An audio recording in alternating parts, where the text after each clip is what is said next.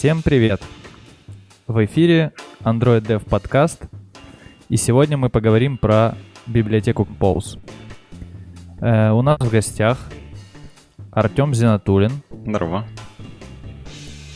А Матвей Мальков из команды Гугла. Привет. И Андрей Привет. Куликов. Тоже из команды Привет. Гугла. Они вдвоем работают в команде, которая как раз и пилит Jetpack Compose. Ну, еще я буду вести сегодня выпуск вместо Дениса, потому что он, не знаю, доверяет мне как себе. Меня зовут Сергей Байштян, если кто не знает. В общем, сегодня мы вкратце обсудим то, как Гуглу пришла гениальная идея сделать такую великолепную библиотеку, как Jetpack Compose — зачем эта библиотека нужна и почему мы все должны или не должны ее использовать, как это делать и про всякие штучки, которые ребята нам захотят или не захотят рассказывать. Если не захотят, то вы услышите, что они не хотят. Вот и тоже сделайте себе пометочку. В общем, первое, наверное, ну, самое важное в любом проекте, как мне кажется, это идея, да, потому что любой проект начинается с какой-то идеи, она пришла кому-то в голову, и кто-то что-то начал драйвить в Гугле, чтобы получить промоушен, ну или чтобы что-то полезное сделать. Вот. Э, я не знаю, ребят, кто из вас будет отвечать, вы, наверное, сами можете решать там. Поэтому буду так э, задавать вам обоим вопрос. В общем, э, какая есть информация у вас вообще о том, и как эта библиотека зародилась, и вы начали ее разрабатывать? Так, я начну. А, в общем, что я могу сказать? Когда мы пришли в проект, на самом деле, я чуть раньше, Матвей чуть позже этим проектом уже занимались. То есть он, ему уже несколько лет, и какой у него, какая у него была цель изначально, это был какой-то фидбэк от э, разработчиков внешних, и все говорили, что UI тулкитом текущим очень сложно пользоваться, очень сложно его мейнтейнить и добавлять новые фичи. В общем, он сильно разрался, и хотели наша команда хотела понять, что с этим делать. И очевидным, самым первым очевидным вариантом было просто анбандлить, за анбандлить, э, то есть вытащить из самой платформы UI Toolkit и сделать его статической либой. Так мы можем получить контроль за его обновлением и сразу деливерить это для всех пользователей, чтобы они не ждали обновления Android. То есть изначально началась такая идея, типа, что мы можем сделать, если, как мы можем за заанбандлить. Дальше начало следующие мысли. Ну, допустим, мы можем просто все android.view скопировать и сделать androidx.view. Естественно, это типа решит изначальную проблему, ну а раз уж мы делаем что-то большое и другое, может быть, мы можем сделать лучше. И в итоге решили написать все это с нуля. Уже есть текущий опыт, и знаем, как, какие решения, какие приносят проблемы, и как мы можем их обойти. На основе этого появилась идея, как мы можем сделать это с нуля. И на этом команда довольно долго занималась просто ресерчем, каким образом стоит это решить. И в тот момент стало популярны всякие декларативные фреймворки, реактивные декларативные. Тогда появлялся всякий React, он очень был популярен в JavaScript мире. Было было такое ощущение, что стоит тоже попробовать что-то подобное. В то же время как, на, как раз начинал, наверное, зарождаться Flutter, и можно было тоже как-то понять, как, что у них хорошо получилось, что нет, и чем-то вдохновиться оттуда. В итоге просто была очень длительная стадия, на которой думали, как это можно сделать, что сделать. И... В общем, следующее, что совпало, в то же время была совершенно не связанная команда, которая занималась компилятором для Kotlin специально.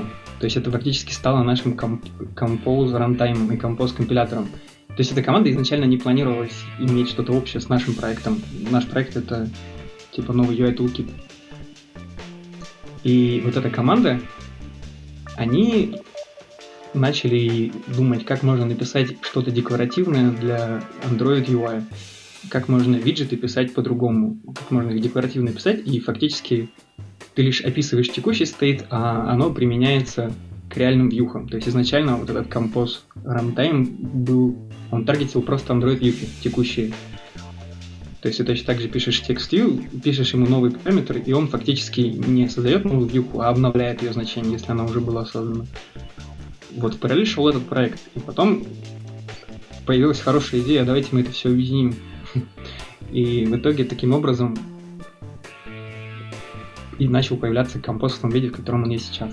Да, и на самом деле стоит еще отметить, да, что вот как раз, как Андрей сказал, э, изначально-то ребята вообще не таргетили, не таргетились на наш новый toolkit, то есть и, грубо говоря, вообще делали и сейчас делают этот рантайм независимым э, в целом от конкретно Android View и вообще от Android системы.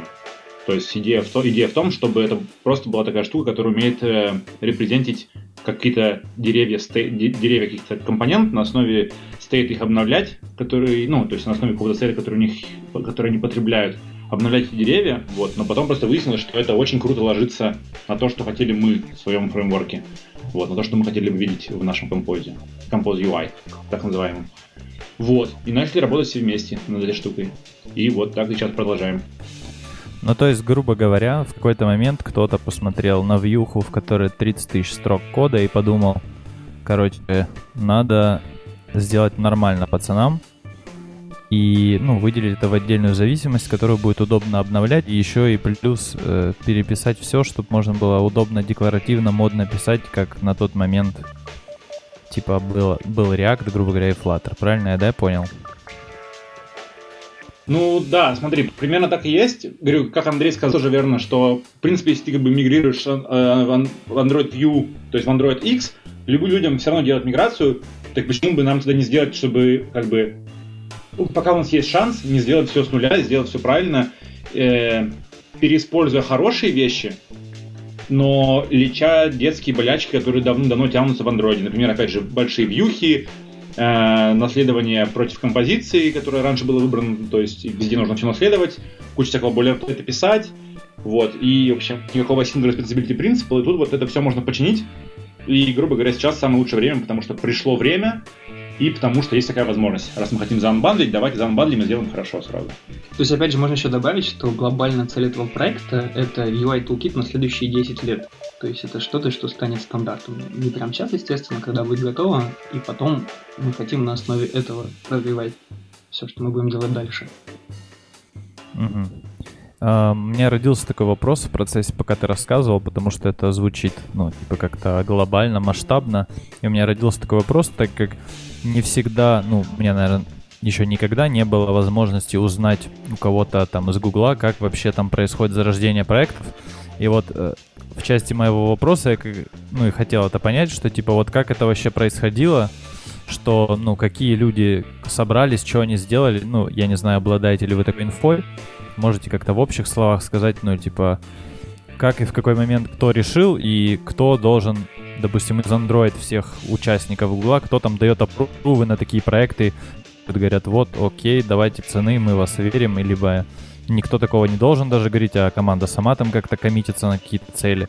Вот как такой этап в самом начале происходил, если вы знаете. Ну вот наша команда, которая называется Android Toolkit, это команда, которая делала все виджеты и в том числе все Android X, либо изначально сейчас уже больше команд этим занимается наша команда очень прислушивается к фидбэку со стороны. А, очень часто проходят какие-то ивенты, которые приглашают каких-то сторонних разработчиков, довольно крупных фирм и не только. И у них спрашивают, какие у вас есть пожелания, какие вы видите пейнпоинты в текущей разработке, что правда плохо, что вы хотите, чтобы мы улучшили. И там несколько лет подряд было, было явно сказано, что есть проблемы с UI, есть проблемы с тем, как, как его писать, что это очень сложно, это очень много boilerplate. То есть не было каких-то явных конкретных пожеланий, что хотим, но было точно сказано, что это стоит улучшать. Когда это все накопилось, я уж не знаю точно, как там это наверху решается, видимо, был фидбэк для команды наверх, что мы хотим, хотели бы этим заняться, и в какой-то момент появился опруф начальства представляю себе. И да, я так понимаю, что поначалу-то, когда... То есть я, когда, допустим, я пришел уже, тоже было более-менее развернуто, когда Андрей приходил, то менее развернуто, но суть такая, что тоже это начиналось так, что люди, грубо говоря, 2-3 человека занимаются каким-то ресерчем, 4, и потом, когда уже начинают появляться какие-то действительно идеи, как это делать, уже ну, начинают этим заниматься больше людей, и больше людей, и вот сейчас уже, когда мы, допустим, анонсировали это, да, там еще что-то, то есть у нас прям это довольно такой большой проект в, наш, в рамках нашей команды Toolkit, э, Android Toolkit, вот, и, в общем, и то есть стоит, уже есть понимание, что это достаточно хорошая вещь, э, которая воспринята хорошо людьми, поэтому туда можно, допустим, еще больше народу э, садить на этот проект, скажем так. Ну, downside Раз... этого получается в том, что э, так, с точки зрения стороннего наблюдателя и типа разработчика, Google как будто во все направления лезет, когда типа время наступает. Вот начинали с layout ов, да, и вот эти вьюхи, которые наследования, потом на получается, пошли на Windows Phone и в WPF был data binding, такие, давайте data binding, короче, нам затащим. Потом такие, ой, на iOS очень популярный автолейаут, давайте нам constraint layout, да. Потом сейчас еще Джейк делает какой-то viewbinder, и еще, ну, который там какой-то последователь Butterknife. И сейчас еще будет композ, который это все в коде делает. Не кажется ли, что это типа такое распыление очень большое направление, и разработчики просто запутают? Ну, надо стоит сказать о том, что есть краткосрочные решения и долгосрочные решения. То есть, вот, например, тут View Biden, которым Джейк Уортон занимается, он решит конкретную проблему прямо сейчас. Композ, очевидно, не будет активно использоваться еще довольно долго. То есть мы хотим и сейчас помочь людям, которые, у которых есть какая-то проблема, и сказать, как мы видим это в дальнейшем, как мы видим, когда это будет готово. Ну, то есть вообще в Гугле принято экспериментировать, и это нормально делать какие-то а, разные вещи, которые решают подобную задачу, просто у них разный скоп в какой-то мере, разный таргет, разная аудитория. И таким образом в итоге то решение, которое решает больше и лучше проблем, то выживает, то становится основным рекомендуемым. Плюс всегда приятно, когда у тебя, например, кто-то есть хороший в iOS, но ты Android-разработчик, и вот Google деливерит это и для Android тоже, и теперь ты тоже можешь радоваться жизни и писать более-менее приятно, то есть лучше, чем было. Мне кажется, было бы странно, если бы Google не прислушивался к тому, что в каком-то конкурирующем фреймворке или в соседнем просто появилось что-то удобное, люди согласны, что это удобно, и Google никак на это не реагирует. Это было бы хуже, очевидно. То есть это должно развиваться, должна какая-то быть эволюция. У меня родился вопрос, потому что из контекста непонятно. Ну, то есть о композе мы узнали на ее, по факту, а ты говоришь, что, ну, там, уже несколько лет. И вопрос в том, есть ли какая-то фактическая цифра, ну, либо какие-то факты о том, ну, когда реально начали, ну, команда начала ресерчить в эту сторону, экспериментировать. То есть, понятно, наверное, были разные какие-то видения, эксперименты, то есть, как давно вы но эта команда уже, в принципе, занимается решением какого-то декларативного подхода нового. Тут такой вопрос, а какая разница? Просто, во-первых, скорее всего, мы не можем говорить про это, а во-вторых, это на самом деле ничего не меняет, потому что, естественно, такая идея сделать новый UI toolkit была довольно давно, и она изначально не была декоративной. Изначально ну, просто было несколько вариантов развития, несколько людей research или, типа, вот, если мы пойдем таким путем, то это даст такие-то плюсы и минусы. Второй человек занимался другим. То есть на каждом шаге принимались решения. И, наверное, в любой момент ты работаешь над чем-то другим, но ты параллель думаешь, как сделать... Ну, то есть ты сейчас занимаешься всегда каким-то short-term решением, а в параллель думаешь, а как сделать long-term. И вот такая параллельная задача, которая помогала принять решение, куда дальше идти, она, наверное, шла довольно давно, но я цифр не скажу. Угу. Я понял. Um, еще, ну, наверное, если ты э, как разработчик более-менее, наверное, широко как-то развит и видел, как выглядит React, например, на вебе, либо там еще какие-то подходы, то ты сможешь провести какие-то параллели, да, и понять, что Compose там похож на что-то, вот, но я, если честно, несмотря на то, что писал там на реакте, вот я смотрел на Compose, и вот ну так, может быть, там есть что-то из Flutter, но, в общем, люди все говорят разные, да, у всех там свои гипотезы. Кто-то говорит, что вот Compose похож на вот это, кто-то говорит, Compose похож на вот это. Мне он как-то ни на что не похож, это что-то, ну, ну оно, оно выглядит как свое, просто потому что это компилятор э, умеет так, такой код превратить в что-то там свое под капотом. И вот вопрос к вам. Какие все-таки фреймворки или штуки больше всего на это повлияли, либо что-то повлияло как концепция, а что-то повлияло как внешний вид. Вот э, есть ли такая у вас... Я, блин, буду каждому вопросу говорить, если у вас информация и данные, поэтому я не буду уже это говорить. Вы, короче, понимаете, что это подразумевается. Да. Ну, в общем, смотри, во-первых, что самое главное, хочется сказать на самом деле, что самое главное, как ты сказал, на самом деле, что компост, он просто пропагандирует типа декларативное программирование и в меньшей степени пытается быть похожим на кого-то. Но в целом а, у нас опять же так получается совпало круто, что ребята, которые пишут, например, наш runtime, да, который Compose Runtime, который компилятор плагин и всю вот эту штуку, они на самом деле до этого имели опыт работы тоже с React, и с, на самом деле, с React в, во многом, плюс еще с Angular и немного с Vue.js. То есть, грубо говоря, наши инженеры, которые сейчас у нас в фронтайме, они, один из них это бывший разработчик React в Фейсбуке, один из них это бывший и самый большой адоптер React Native э, в Airbnb, который его и открывал, и который его закрывал в Airbnb. Вот. Э, и еще один, допустим, разработчик фронтайма, он э, до этого работал в Angular.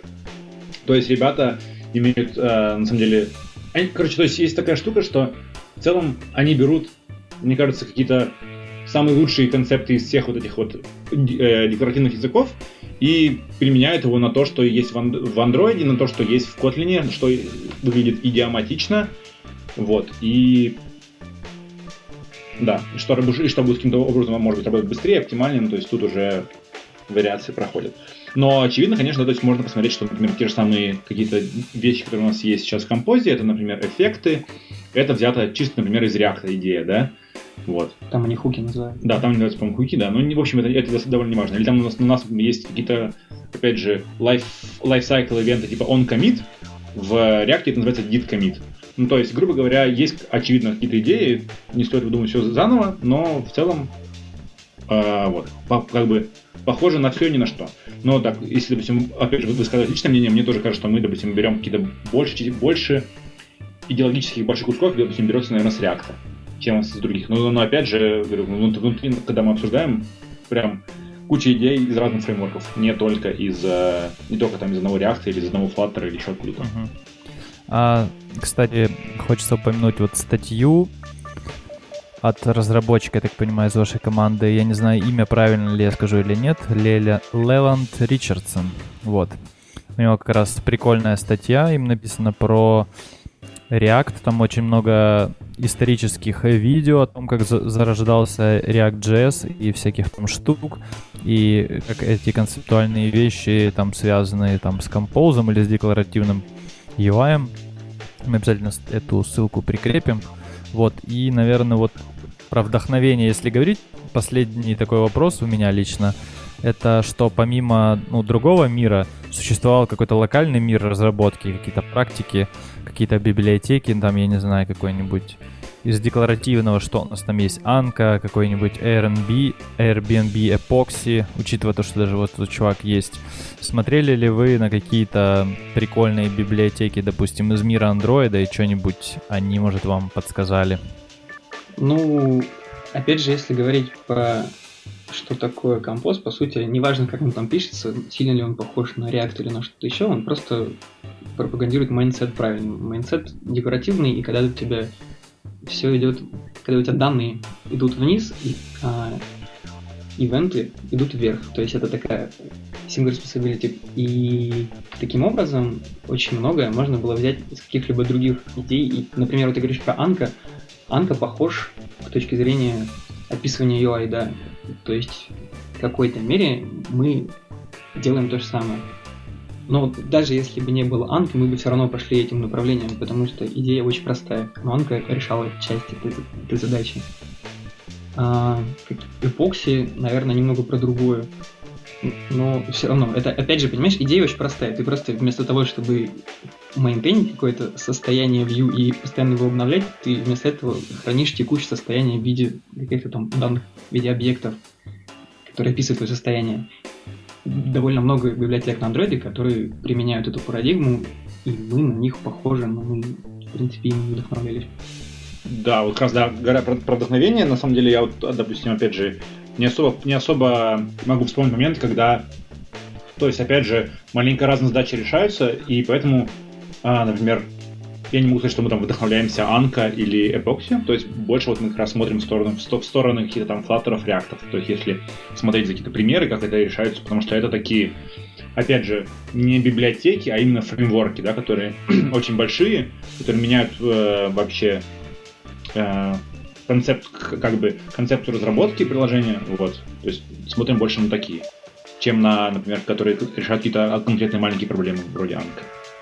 Угу, я понял. Ну просто мне самому интересно, я хотел задать этот вопрос ради, ну как бы, просто полноты покрытия. Ну то есть если этот вопрос не задать, то кто-то может написать в комментах, почему вот ты не спросил про эпокси, почему там анка, декларативные там объявления XML, там и все такое. Вот, поэтому это как для полноты темы, для ширины кругозора, ну и в принципе, может, у вас был свой какой-то личный опыт или тому подобное, ну мало ли.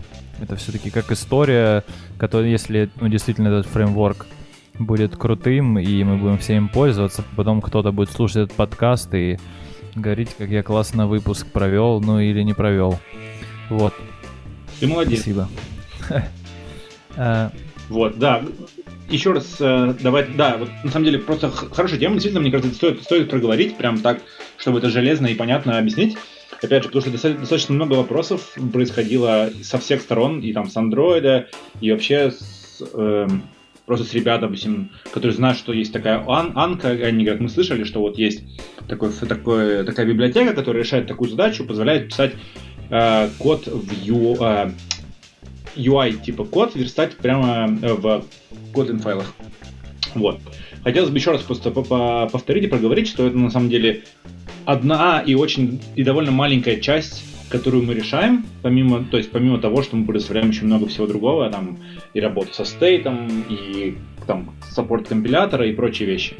Вот. Э, поэтому э, на самом деле как бы scale задачи маленько другой. Поэтому вот.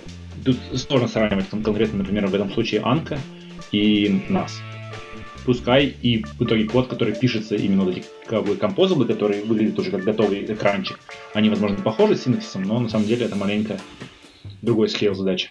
Ну, то есть, да, были ребята, которые спрашивали, а зачем, когда уже есть Анка, и ты им просто объясняешь, что Анка таргетит текущие Android юхи, а мы полностью от них абстрагируемся, мы все делаем с нуля, и в этот момент происходит понимание, что это немного разные задачи просто решает.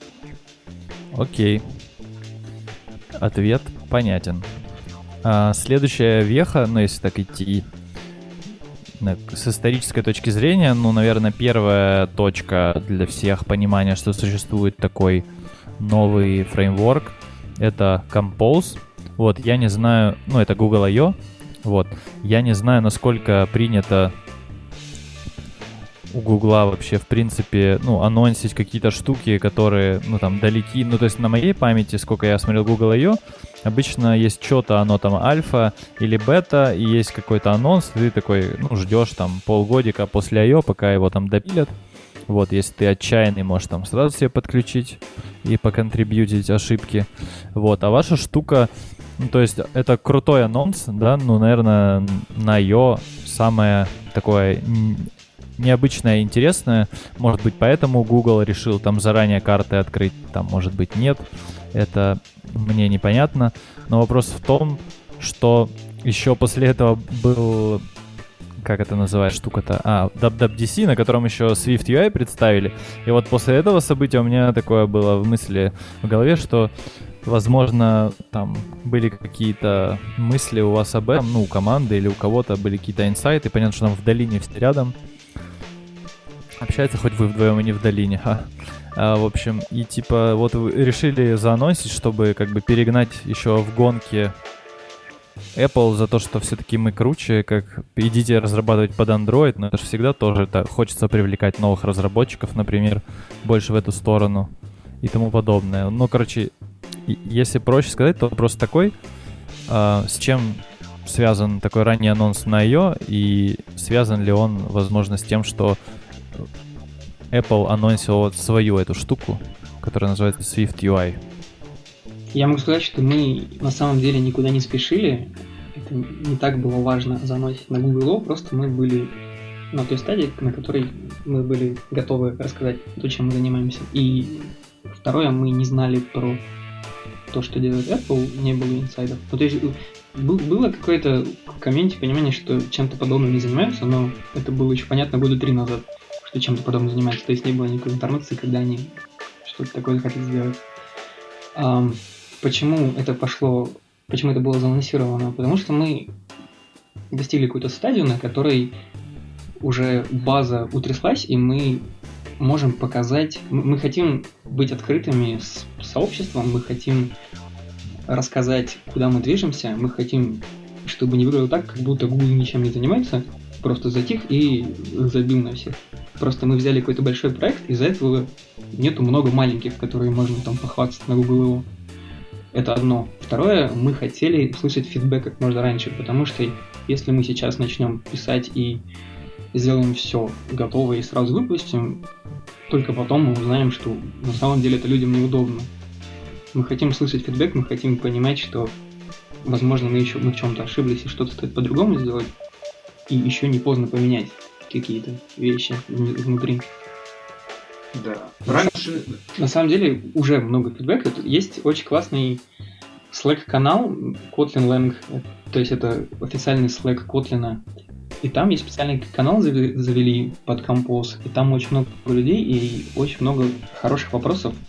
И комьюнити очень заинтересована в нашем проекте, собственно. И там было очень много вопросов, которые, которые помогали нам понять, что мы делаем не так, что мы неправильно объясняем.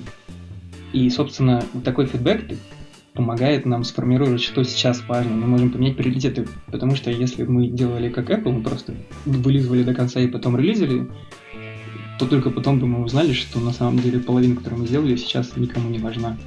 Да, это первая часть. И вторая часть на самом деле, что, опять же, тем, что сейчас как бы этот проект был анонсирован, а, есть надежда и есть такой intention, что у людей э, есть такое намерение, что у людей, опять же, сложится понимание, и они должны знать о том, что мы двигаемся в эту сторону, э, что там, мы двигаемся в сторону, опять же, что компост будет э, написан на Kotlin, что пора учить Kotlin, если ты его не учишь, и что в целом ну, мир двигается в декларативную сторону, и мы тоже, и опять же, чтобы когда мы уже вышли в альфу, люди, люди не только начали изучать, что же мы тут такого написали, а уже знали концепты, понимали, почему выбрана там какая-то одна идея, а не вторая, почему мы пошли таким путем, а не таким.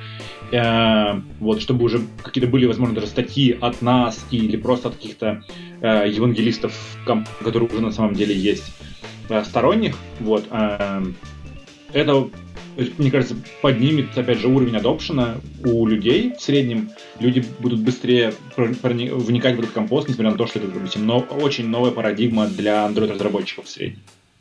Ну, то есть, получается, из-за того, что, ну, ваша штука, она очень новая и очень, как бы, ну, необычное, неправильное слово, ну, в общем, такая, знаешь, которую ты посмотрел, ты сразу ее не примешь, тебе нужно время для этого, плюс вам еще надо разрабатывать это. Это скорее, наверное, тогда с моей стороны, мне кажется, была проблема того, что э, на Google I.O., ну, типа, у меня лично там формируется ожидание так, что я вижу что-то на Google I.O., это значит что-то, что уже достигнуто, возможно, Google стоит как-то прозрачнее транслировать, либо мне надо как-то это по-другому понимать. Вот, но, в принципе, да, сессия там о будущем и о каких-то прикольных штуках, которые у нас в разработке, это тоже интересно.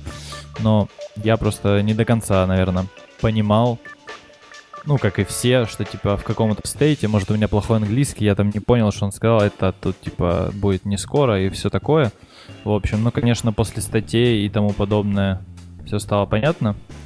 Про контрибьюцию, кстати, учитывая то, что вот вы затронули фидбэк, э, у меня так, такая мысль была, что всегда была боль ну вот, вот с, open source, вроде у тебя есть исходники, но у тебя всегда есть больше, эти исходники как бы не, ничего не понятно. Ты там зашел, потратил там неделю, чтобы в чем-то разобраться, что-то там разобрался, потом прошло полгода, ты опять все забыл. Вот, и вот мы с Артемом, когда готовились, мы пытались, ну, типа, поставить, там, скачать исходный код, и вот мы что-то пытались, весь вечер сидели, ничего не понимали, а потом Артем нашел нормальную статью от вас, там, или это на официальном сайте прям ссылочка где-то была, и там я увидел впервые в жизни нормальную, э, хотя бы, э, не знаю, документация это или нет, типа нар- нормальное описание, как вообще из репа что-то скачать, на какую ветку переключиться, чтобы оно переключилось, вот. И раз мы затронули вот эту штуку, такой у меня вопрос. Планируется ли еще как-то упростить э, взаимодействие с вашим исходным кодом, с фидбэком, либо, в принципе, вот текущий уровень вас там устраивает и никаких проблем нет, кроме меня? Там и вам вот есть Kotlin Slack, допустим, и какие-то люди, и, в принципе, там, может, сессии какие-то у вас есть с кем-то. Ну, в общем, вот как у вас с комьюнити сейчас и планируется ли что-то сделать в эту сторону еще? А, ну, короче, на самом деле уже хорошо, и опять же, на самом деле многие говорят о том, что очень здорово, что хотя, бы есть Redmi, что для, для open source Android обычная история такая сложная. В общем, это уже довольно хорошо. Вот. Ну и в рамках, э, в рамках улучшения качества э, контрибьюции, вообще чтения кода, возможно, э, мы перейдем на GitHub. Но это, конечно, шутка, потому что все вы были бы рады, но никогда этого не произойдет. Поэтому, в общем, приходится довольствоваться всем этим, ну, тем же, что есть сейчас. А, в плане контрибьюций, на самом деле, сейчас, знаешь, какая большая работа, которую мы проводим, мы хотим проводить дальше, это то, в общем, чтобы поддерживать людей, которые хотят контрибьютить. То есть, на самом деле, есть же люди, которые сейчас эм, делают какие-то pull реквесты в нашу кодовую базу, несмотря на все трудности, которые им, которые им предстояло преодолеть, э, чтобы законтрибьютить нашу кодовую базу. Мы стараемся их поддерживать, мы стараемся не бросать их, не говорить, что там все, типа, все очень плохо и все такое. Стараемся давать какой-то фидбэк, чтобы они это доводили до конца. Вот. Эм, в эту сторону идет работа. Опять же, ну, а в остальном, конечно, это все довольно сложно, потому что это Gerrit, это не GitHub. И я так понимаю, что GitHub вряд ли произойдет в ближайшее время. Вот. Эм, или что вообще не произойдет. Microsoft. В общем, да.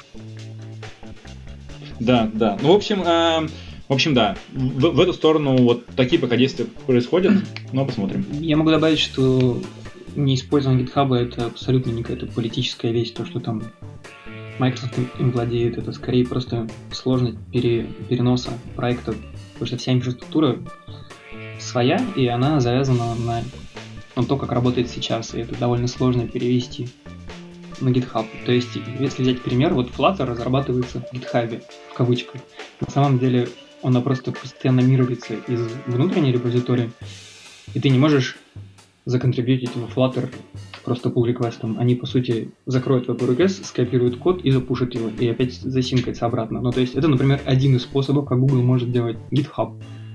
Мы, наша команда реально думала про то, стоит ли нам делать GitHub, в каком виде стоит, делать GitHub. Это просто огромное количество работы, и у нас не так много инфраструктурных ребят, которые могли бы этим заняться это лишь сложно, это, это не какая-то там политическая война, и и все.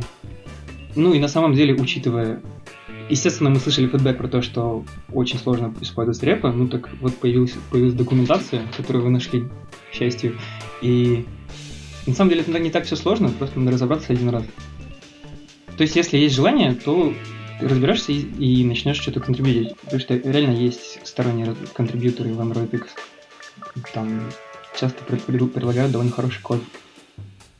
Как мы можем помочь open source и именно нашему, нашему проекту? Мы сейчас работаем над том, чтобы сделать какой-то roadmap, чтобы был публично известно, над чем мы уже работаем, над чем нет. И, возможно, мы будем просить, а вот мы, вы бы нам могли помочь с таким-то компонентом.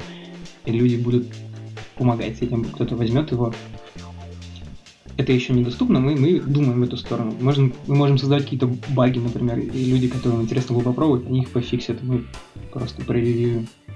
То есть мы думаем в эту сторону, например. Да, был прецедент такой, быстренькая, очень короткая история, что, например, человек просто очень хотел законтрибьютить, и он, опять же, вот в этом эм, Kotlin Lang э, Slack просто написал, на самом деле, мне в личку и спросил, типа, Матвей, привет, очень хотелось бы э, просто внести какой-то вклад, может быть, как-то улучшить вообще кодовую базу, какие тестики написать, расскажи, что мне можно сделать. Типа, я не знаю, что я хочу, но я очень хочу помочь. Вот. И помимо того, что помочь, еще и разобраться в идее, как кампус работает. Вот я ему сказал, что можно сделать, какую сторону посмотреть, и вот он делает и, в общем, помогает тоже. Мне кажется, что я хотел очень давно пошутить, когда вы начали говорить, что можно нанимать людей после успешного pull реквеста в Gerrit. Вот. Не знаю, смешная шутка или нет. Вот. Может, вы действительно о таком думали. Эм.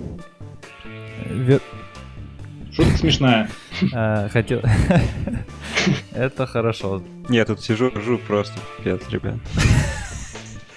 Очень смешно. Open source и OSP, это, конечно, такая шутка, это просто вообще. Это я помню вот на этом Developer Summit в 2018 мне ответили, что типа, да, вот Типа, как, как вам контрибьютить в OSP? Ну, ты подойди, вот у нас здесь ноутбук настроен, типа, вообще отлично, так скелется. Я сижу, потом уезжаю за 2000 километров от вас, типа. Ну, ну, типа, вы хотели фидбэк собрать, вот это фидбэк. То есть это, это вообще не scalable. Если каждый будет писать в личку, как мне сделать патч, как мне разобраться, как код вообще склонировать, это, это конечно... Ну, короче, в лучшем случае OSP это редонды. Прямо так скажем. Как раз после этого случая, кажется, появилась более детальная документация, как, как это сделать. Как раз после твоего вопроса. Да, ну и, конечно, это, это, говорю, такая была история именно такого личного прецедента, то есть, на самом деле, это совершенно не скелец, ты прав, поэтому, опять же, вот то, что Андрей сказал про roadmap и все такое, э, остается надеяться, что это в какой-то, в какой-то мере улучшит просто хотя бы experience, вот, э, да. И, кстати, про шутку, про шутку о том, что приняли, приняли pull request Gerrit, э, можно брать на работу. На самом деле, да, в этом плане сейчас в композе, допустим, опять же, вот есть пацаны не то, сложности, а, но просто... я пропал. Нет. Не знаю. Да, да я пропал. А можешь повторить, а то я шутку прослушал. Ничего, а шутка была, короче, давай я еще раз расскажу, раз, два, три. Вот, а э, адресуясь к шутке, которая была про а. Брать, про что было? Про Герри был реквест и брать на работу. А, да, да. Да, раз, два, три. Вот. А, а, в общем, говоря про шутку, которая была про то, что к любому успешному pull реквесту можно сразу предлагать offer, на самом деле, действительно, конечно, сейчас компост на такой стадии, что очень много вещей мы обсуждаем каким-то образом, да, опять же, где-то в чатиках или лично можем сесть, там, это экстремальное программирование, вот, и, к сожалению, конечно, iOS это недоступно, вот, э, Поэтому да, в этом плане тоже сложности. Но мы все равно всегда рады новым, э, новым контрибуциям. Вот, и перед тем, как мы перейдем к следующему блоку про уже конкретно какие-то реализации как и более предметно поговорим, еще хотелось спросить, вернуться на шаг назад, когда я говорил про то, когда Apple представил Swift UI, мне вот интересно ваша личная какой-то эмоции были ли какие-то у вас мысли? Вот ты такой сидишь, разработчик композа, и тут Apple представляет такую штуку, и ты такой думаешь, типа, вот что ты думаешь в этот момент? Чисто такая эм эм эмоция, интересно. А, ну, на самом деле, мы можем тут оба ответить. Я отвечу первый. На самом деле, моя, мои эмоции были очень э, позитивные, потому что, опять же, есть такая ситуация, когда ты идешь какой-то дорогой, и ты идешь как бы, грубо говоря, один, и не знаешь, правильно ты идешь или нет, и тут люди рядом с тобой начинают идти этой же дорогой в декларативное программирование, ты понимаешь, что ты идешь в верном направлении. Вот. Э, плюс, опять же, э, SwiftWise с какой-то стороны это источник каких-то, может быть, э, идей, вдохновений, где можно посмотреть вообще, как ребята сделали, что нам нравится или не нравится у них, или еще у кого-то. Вот, сравнить еще каким-то образом это все дело. То есть в, плане, в этом плане то есть очень положительно. Плюс, опять же, я не думаю, что мы конкретно здесь в каком-то случае конкурируем. Больше здесь, опять же, мы вместе идем в одном направлении, тянем разработку из интерактивного в декларативное, что является сейчас и трендом, и действительно удобно, и, упрощает, и все упрощает вроде как в плане разработки приложений. Я тоже могу сказать, что я согласен, что мы очень позитивно восприняли эту новость. Это говорит о том, что мы сделали правильный шаг, и это поможет нам показать, что наш проект на самом деле реально важная вещь, и что это будет в будущем, когда все поймут, что не только мы это делаем, не только это какой-то такой экспериментальный проект, это то, к чему идет вся наша, все компании, все фреймворки, вся разработка мобильных приложений. Опять же, да, стоит еще отметить, на самом деле, очень хорошо, например, смотрите, вот, допустим, э, пошел тренд на реактивную разработку, там React Java, React Swift, еще какие-то вещи, там, React какого, да. Очень здорово, когда в большой компании, ну или даже в, среднем, в средней компании, когда у вас примерно одни подходы и одни проблемы у iOS и Android разработчиков, да, когда у вас одни паттерны, вы напишите какие-то все там стримы там на RX или еще на чем-то, у вас есть что обсудить, у вас есть э, какие, какие знания друг, друг другу пошарить, то же самое, я очень надеюсь, произойдет и здесь. То есть, когда, например, э, в каком-то будущем светлом и, надеюсь, не сильно далеком, э, будут разработчики сеть Android и iOS, и они, одни будут писать на SwiftUI, другие будут писать на Compose, и у них будут у обоих декларативные фреймворки, декларативное программирование, они смогут друг другу шарить какие-то best practices, в общем, вот и какие-то еще такие вещи. И использовать одну и ту же терминологию, да? Да, использовать терминологию одну и ту же с дизайнерами, вообще не с продуктами. Там, Ходить ну, на одни и те же метапы, выбирать одну и ту же... Ладно, не буду дальше продолжать, не смешная шутка. Ну, в общем, ну, да, грубо говоря, да. будет какой-нибудь метап, на котором будет не скучно на iOS в докладе. Um, да, и слушать... шо, и Денис пешочки. написал в комментах, слушать один и тот же подкаст, потому что... Мечта Да, мечта Дениса. А, в общем, давайте пойдем... Блин, я тут покрасил, а вот я покрасил, о чем мы поговорили. Дальше в плане уже начать говорить про настоящее. Мы там поговорили про зарождение, поговорили про то, как что э, начиналось, то, о чем, в принципе, вы думаете, глядя на всю эту историю там в долгосрочной перспективе. И немного скучный вопрос, но мне он интересен, это то, какой в такой команде процесс, да, я уже услышал из вашего рассказа, что у вас есть, наверное, некое разделение, что есть одна команда, которая была вы, там, Android X, и другая команда, которая делала там компилятор. Я так понимаю, это разделение так и осталось. Но мы являемся одной командой, в которой есть подкоманды фактически, да? Ага. Вот, это вот было мне очень важно и интересно. И тогда немного вот скучный вопрос, это то, какие у вас есть промежуточные мейлстоуны, как вы вообще там работаете над этой штукой, какие у вас есть итерации. Вот, чисто такой процессный интерес у меня. Uh, давай я попробую ответить на вопрос. Смотри, ну на самом деле про майлстоуны говорить, мне кажется, и рано, и плюс давать каких-то обещаний не хочется и, наверное, не может. Вот. В плане процессов, опять же, у нас сейчас... в общем, есть разные процессы. Э, например, можно говорить про команду. Там у рантайма свои, э, какие-то, опять же, есть какой-то свой roadmap, у них есть какие-то желания, которые они хотят э, и есть свой бэклог задач, которые они хотят выполнить. И опять же есть к тому же бэклог блокирующих задач, которые, например, блокируют сейчас нас, как, грубо говоря, клиентов рантайма, да, то есть ребята сидят, пишут там компилятор плагин, а нам нужны какие-то оттуда фичи. И вот они их тоже делают, когда нам это нужно.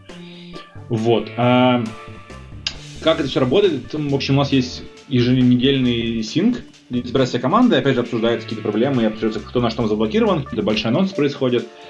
Вот. А в целом а, и остальном э, есть бэклог, допустим, у каких-то подкоманд бэклог только-только там начинает э, начинает получаться, задача начинает устаканиваться, потому что, опять же, говорю, довольно такой ранний, ранний этап. Э, вот, и сейчас, например, опять же, когда мы, когда, допустим, мы как UI команда да, пишем какой-нибудь большой компонент, там, дровер или будь там, не знаю, кнопка, довольно большой компонент и важный, у нас нет каких-то там определенных сейчас разбиений на задачи, потому что главное сейчас э, нарастить какую-то массу и сделать, э, в общем, сделать просто какой-то foundation, грубо говоря, сделать какую-то основу, и поэтому можно просто э, пилить код и меньше уделять время конкретно сейчас процессам. Ну, то есть, по факту, я хотел, наверное, выяснить, что вы очень похожи на, знаете, такой продукт, где есть серверы, есть клиенты, и клиент с сервером должны встречаться, обсуждать когда сервер какую-то ручку сделает, потому что вам на клиенте она нужна, чтобы там что-то запилить. И вот вопрос про то, как у вас происходит, насколько вы можете без фичи, допустим, какого-то ну, вот этого компилятора что-то сделать? Можете ли вы это как-то у себя протестить, либо вы прям четко организируетесь? Вот интересна такая специфика. Ну, можно сказать, что фактически мы все сидим рядом, не считая то, что у нас две локации, Mountain View и Лондон. Но мы просто говорим, сейчас мы можем быть заблокированы таким-то, то есть это повышается в приоритете. На самом деле, если это не совсем что-то сложное, то у нас нет прям четких таких команд. Если ты от чего-то зависим, ты можешь сам это написать в другом подкоманде, в другом под...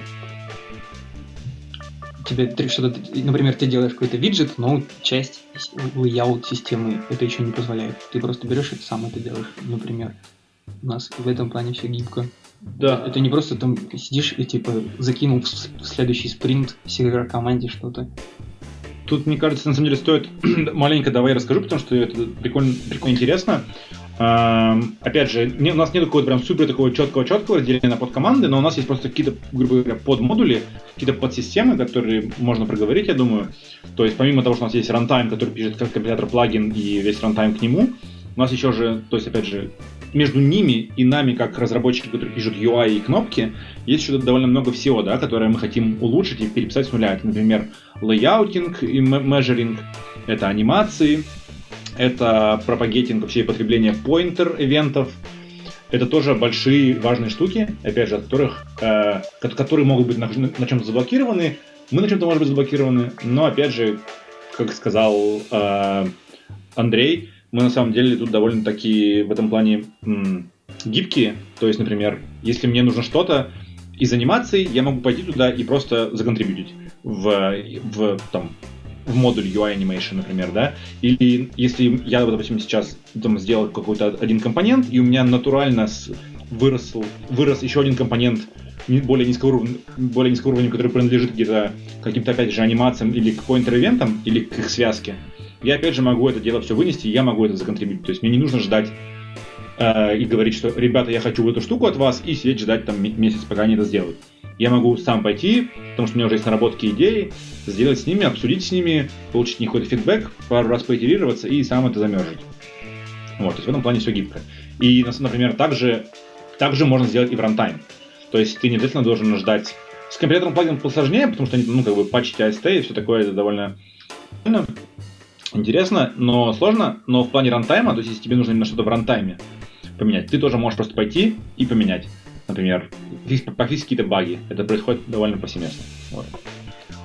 Я опять сейчас хочу пошутить, что ты можешь пойти что-то и поправить, потому что ты умеешь пользоваться вашей внутренней системой и сделать комит. Да, безусловно. Ну и плюс я еще, конечно, в контексте проекта и все такое. Конечно, мне это намного проще. Вот. Но шутка смешная. Следующая штука.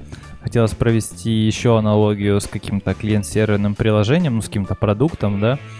И всегда важно, наверное, так как вы отдаете свою штуку наружу, вот когда ты библиотека, грубо говоря, тебе нужно очень четко собирать какой-то фидбэк чтобы понимать, ты на правильном пути, да, что вот API, который ты делаешь, он прикольный, и вот уже с предыдущих наших вопросов я понял, что у вас есть там Kotlin, Slack, что там какие-то чуваки вам пишут, вот на Google I.O. вы там представили, получаете какой-то фидбэк, да, и вопрос в том, вот в, в текущем процессе есть ли какие-то, знаешь, какая-то гипотеза, и ты такой думаешь, так, у меня есть какой-то API, я как-то хочу вот э, свой, свою библиотечку, такой компонент вот так задизайнить. И вот у меня есть такой вариант и такой вариант, и нужно принять решение. Спускаете ли вы эти какие-то, ну не знаю, не АБ-тест это, конечно, но, возможно, вы где-то кому-то внутри компании постите, задаете вопросы. Как вы, в общем, собираете какие-то мнения, потому что вы все-таки делаете это для людей. Вот мне интересно. Ну, если ты делаешь какую-то новую вещь, ты придумываешь новый API и понимаешь, что есть два варианта, как это сделать, то очевидно это не просто два разнозначных API. Обычно есть какие-то типа положительные и отрицательные следствия этого решения. Мы обычно пишем дизайн-доки для этого.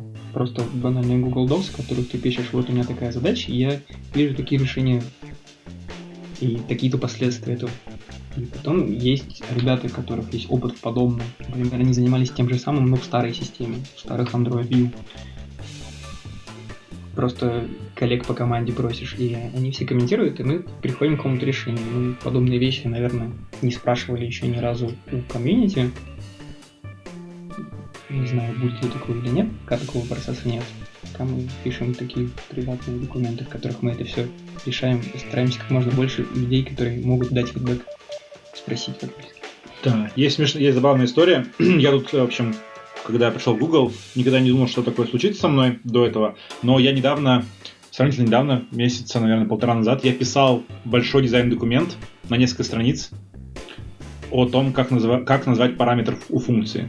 Вот. Потому что действительно это довольно важная штука. Опять же, важно как бы как называть параметры у функции, которые отвечают за такой вот за определенное какое-то э, поведение в этой, у этой функции. Вот. Что, опять же, ну, мне кажется, показывает, что вроде как мы не, ну, то есть не, не хотим там как-то калякать, и, в общем, собираем какие-то фидбэки из, ну, вот, опять же, с команды, соседних команд, у которых есть в этом плане какой-то опыт.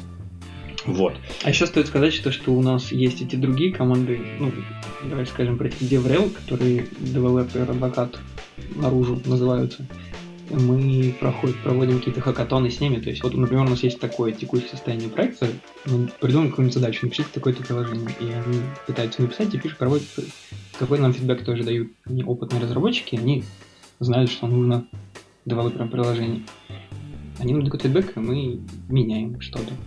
Да, и так как они общаются довольно много с внешним миром, DevRel наши, да, то есть Developer Relations ребята, а, они же могут, опять же, и, грубо говоря, ну, это так не очень правильно говорить, но они могут, грубо говоря, предсказывать даже то, что людям может понравиться или не понравиться. То есть они говорят, вот как я, если я покажу это на конференции, меня стопудово спросят этот вопрос. Почему мы делаем вот так вот? Что, опять же, дает нам какой-то определенный фидбэк, да, о том, в какую сторону мы идем, правильно, неправильно, или в, в плане того, правильно или неправильно мы объясняем какие-то концепты. Вот. А... Еще мы пробуем сами написать какие-то приложения, довольно простые на данном этапе, конечно, чтобы просто проверить, как это выглядит все вместе. Ты довольно слеп, когда пишешь API и, видишь это только снутри. Берем и пишем какие-нибудь приложения, и, и на них проверяем, как это работает. Да, и последнее быстро скажу, что на самом деле конкретно к, к таким штукам мы конкретно сейчас только начинаем подходить. Но опять же, если вы, например, в Kotlin Lang Slack посмотрите, э, там, например, был анонс, что если вы находитесь в Сан-Франциско, для наших э, слушателей нашего подкаста, которые находятся в Сан-Франциско, э, важная информация, что, например, опять же, они могут написать в этом Kotlin Slack нашему там продукт менеджеру грубо говоря, и прийти участвовать в исследовании. То есть вам будут задавать какие-то вопросы насчет того, как, как, что вы ожидаете от композа, что вы ожидаете там, от этого API или что-то такое. Вот. И вы на это отвечаете, и этот фидбэк потом приходит нам. И мы будем это вопросить. Но это такая довольно новая штука, поэтому про нее особо говорить нечего, потому что мы пока сами еще не знаем, как это все вырастет. Ну, это user study называется. Google это повсеместно использует, просто с Compose это было не часто. С сторонними разработчиками это никогда еще не было.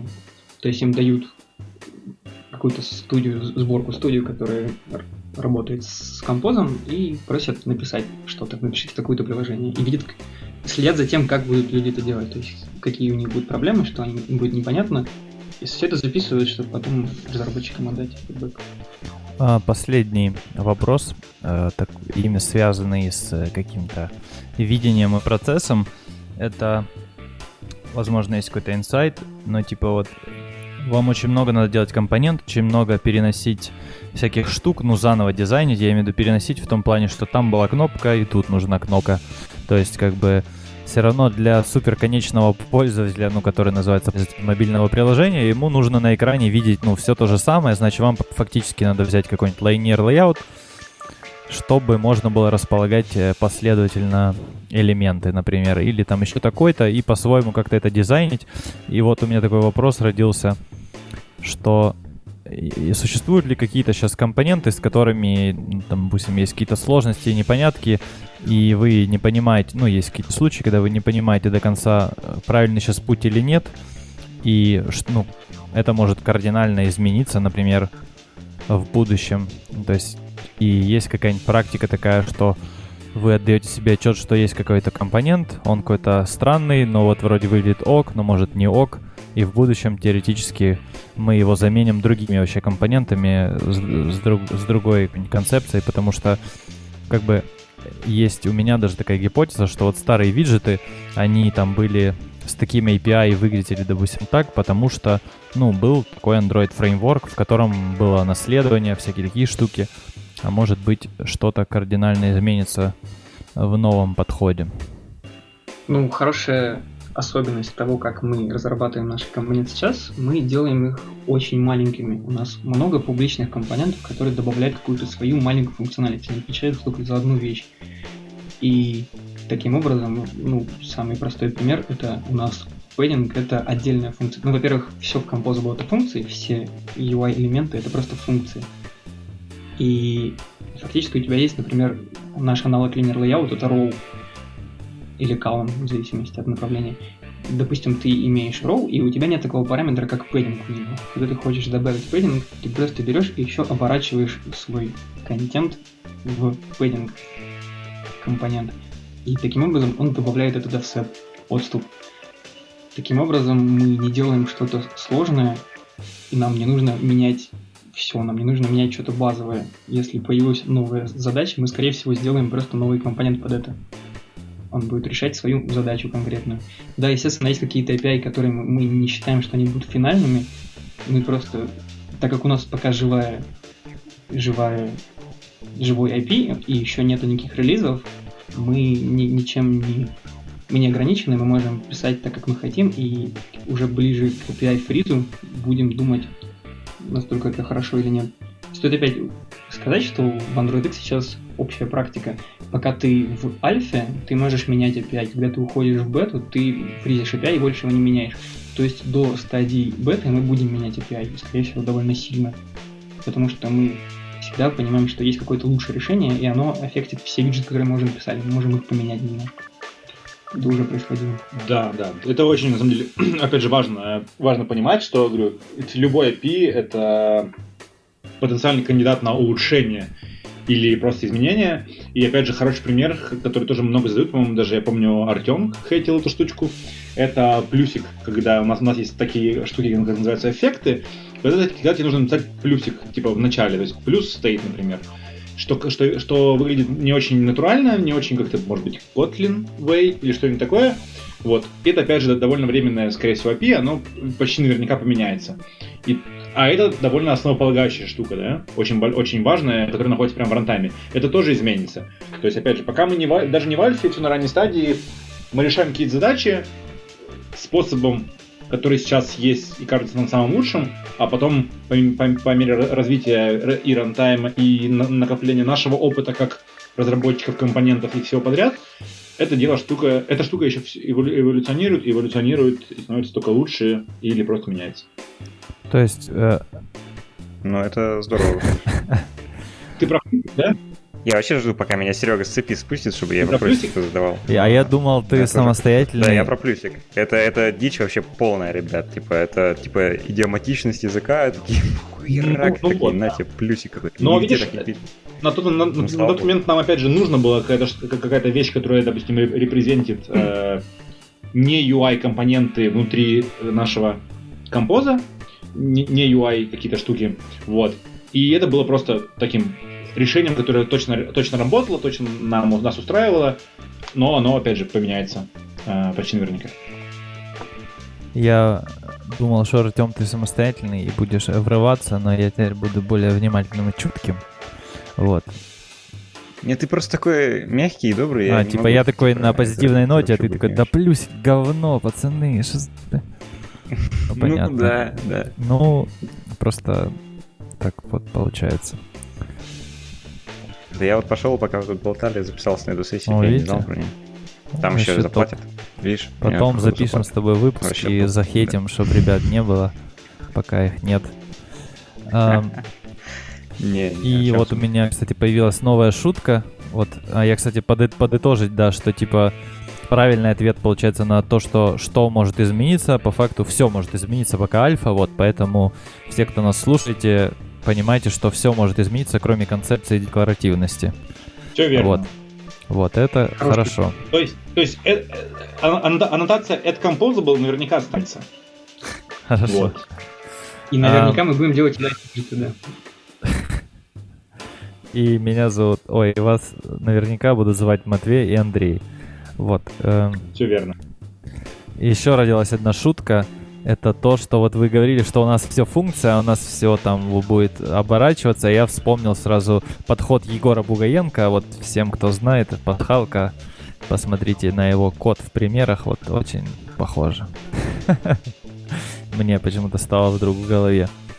Вот, но это не хорошо и не плохо, это просто интересно. Смешная шутка. Это просто смешная шутка, да. Давайте Поехали. перейдем к реализации и к такому обзору верхнеуровневому. Я думаю, что наша аудитория будет делиться на два типа, да? Есть э, те люди, которые э, хайповые пацаны в тренде посмотрели IO, почитали какие-то статейки уже на работе всем говорят своим продуктам, ну все, короче, на компол все переписываем, там типа уже пора. Вот, и вторые чуваки, это которые им все пофиг, они пишут single activity и не знают, что такое compose. Вот, поэтому, наверное, мы будем миксовать, начинать все равно там про реализацию говорить, что вот есть какие-то основные концепции, какие-то основные классы, да, текущие основные какие-то еще штуки. И так постепенно, возможно, что-нибудь узнаем. Ну, что-нибудь все, я имею в виду. Вот, поэтому вопрос такой. Давайте обсудим на пальцах, какие, в принципе, сейчас вот основные сущности есть э, в вашей библиотеке. Ну, как будем называть ее, библиотека или фреймворк? Вот как вам приятнее? Как тебе нравится, так называй. Ну, тогда пусть будет фреймворк все-таки. Заслуживает. Да, это будет, это будет набор библиотек и компайер плагин, да, так что давай фреймворк.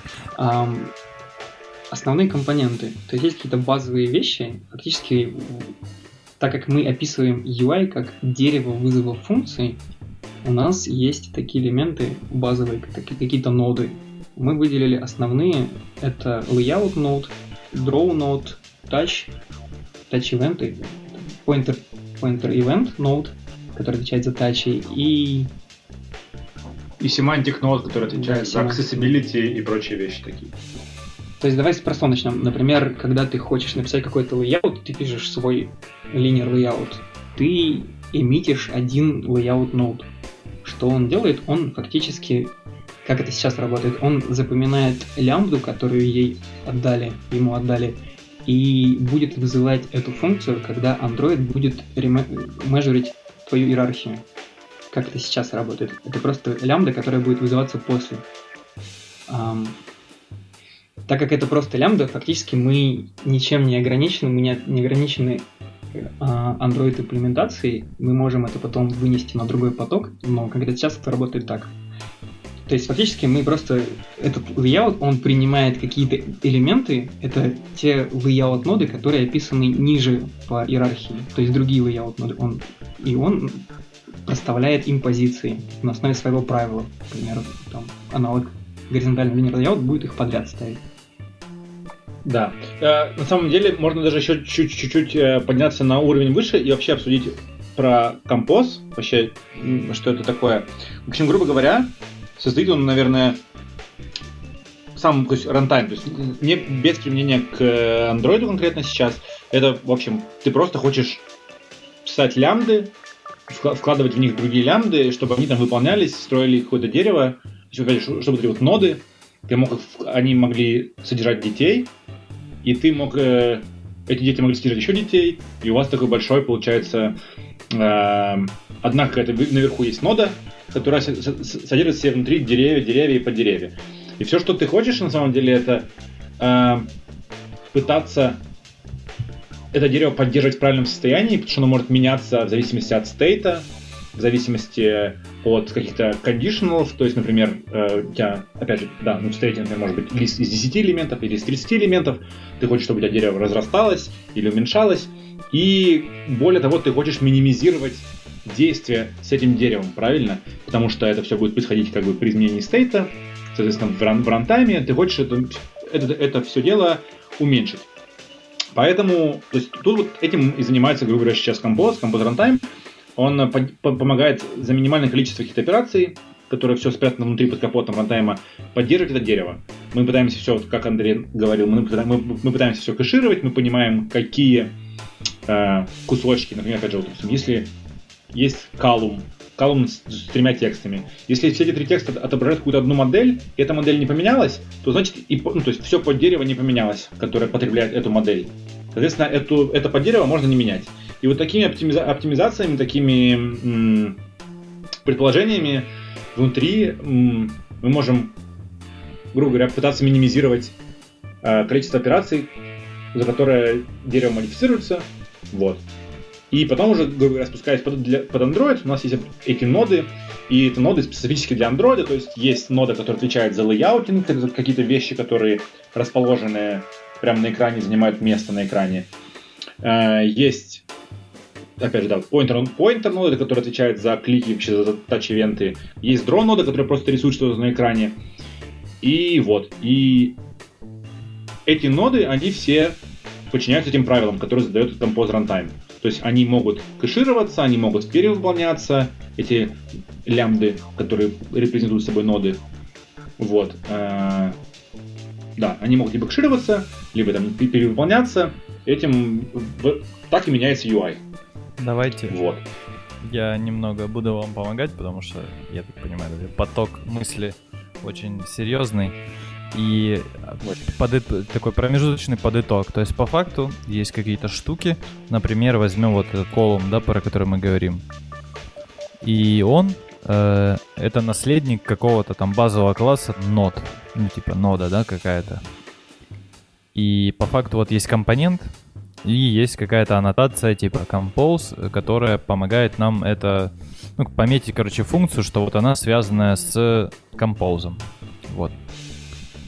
И еще есть основная штука, которую вы используете, это некий, ну, некая модель, да, которая используется для того, чтобы, ну, объединить какую ну, все какие-то поля, какие-то бизнес-сущности в какой-то классец, и чтобы, когда ты ну, свои компоненты билдишь, чтобы ты использовал эту модель, и тоже явно сказать, что вот эта модель, которую я использую, типа, вот тебе мои значения.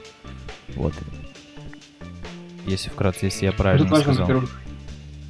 Важно добавить, что колумн это не наследник, а здесь нет наследования вообще ни в каком виде. Колумн это просто функция, которая внутри, как деталь имплементации, уже за тебя заимит вот этот layout и добавит ему свою логику, как над layout, добавит функциональность к этому layout.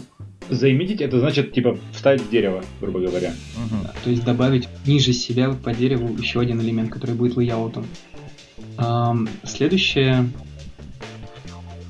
Э, фактически есть какой-то корневой, корневая функция, которую ты можешь как хочешь назвать, например, назови, отобразить мой состояние моей модели. И модель, не знаю, будет, например, это будет там RX Observable какой-нибудь. Observable immutable текущих данных, как самый простой вариант и ты его будешь отдавать в этот composable, и composable будет реагировать, когда приходит новый элемент в этот, в этот поток, поток данных, и будет применять только, обновлять только те элементы дерева, которые реально зависели от каких-то параметров, которые изменились. То есть все внутри лямбды и все маленькие функции. И запоминается, какие были изначальные параметры для вызова этой функции. Когда эти параметры изменились, просто по банальному проверки на equals, только тогда этот, эта лямбда будет перевызвана. Да, кусок по дереву будет изменен. Эм, вот, вроде примерно... Давай. Можно вопросик задам про это? Смотрите, здесь э, есть несколько подходов. Вот тот, который в композе сделан, он, если я все правильно понимаю, те функции, которые я пишу, могут быть вызваны либо не вызваны при обновлении модели из стопа. Либо ваши функции, которые там рендерят, да, кусочки. Есть же другой подход, когда делается, всегда эти функции будут вызываться, они записывают в память какую-то вот эту древовидную структуру того, что должно на экране отобразиться, а потом уже рендеринг начинает дифить. Почему сделано одно, а не другое? Ну, на самом деле, насколько я примерно понимаю, работает Android рендеринг и так тоже за тебя будет кэшироваться там эти всеми этими draw, list state и прочими штуками. А это конкретно просто ну, это вопрос к тому, почему наши функции ничего не возвращают, почему они не возвращают модель текущую. То есть почему не Патри. Да, да. Собственно, про это и была написана статья Лионда.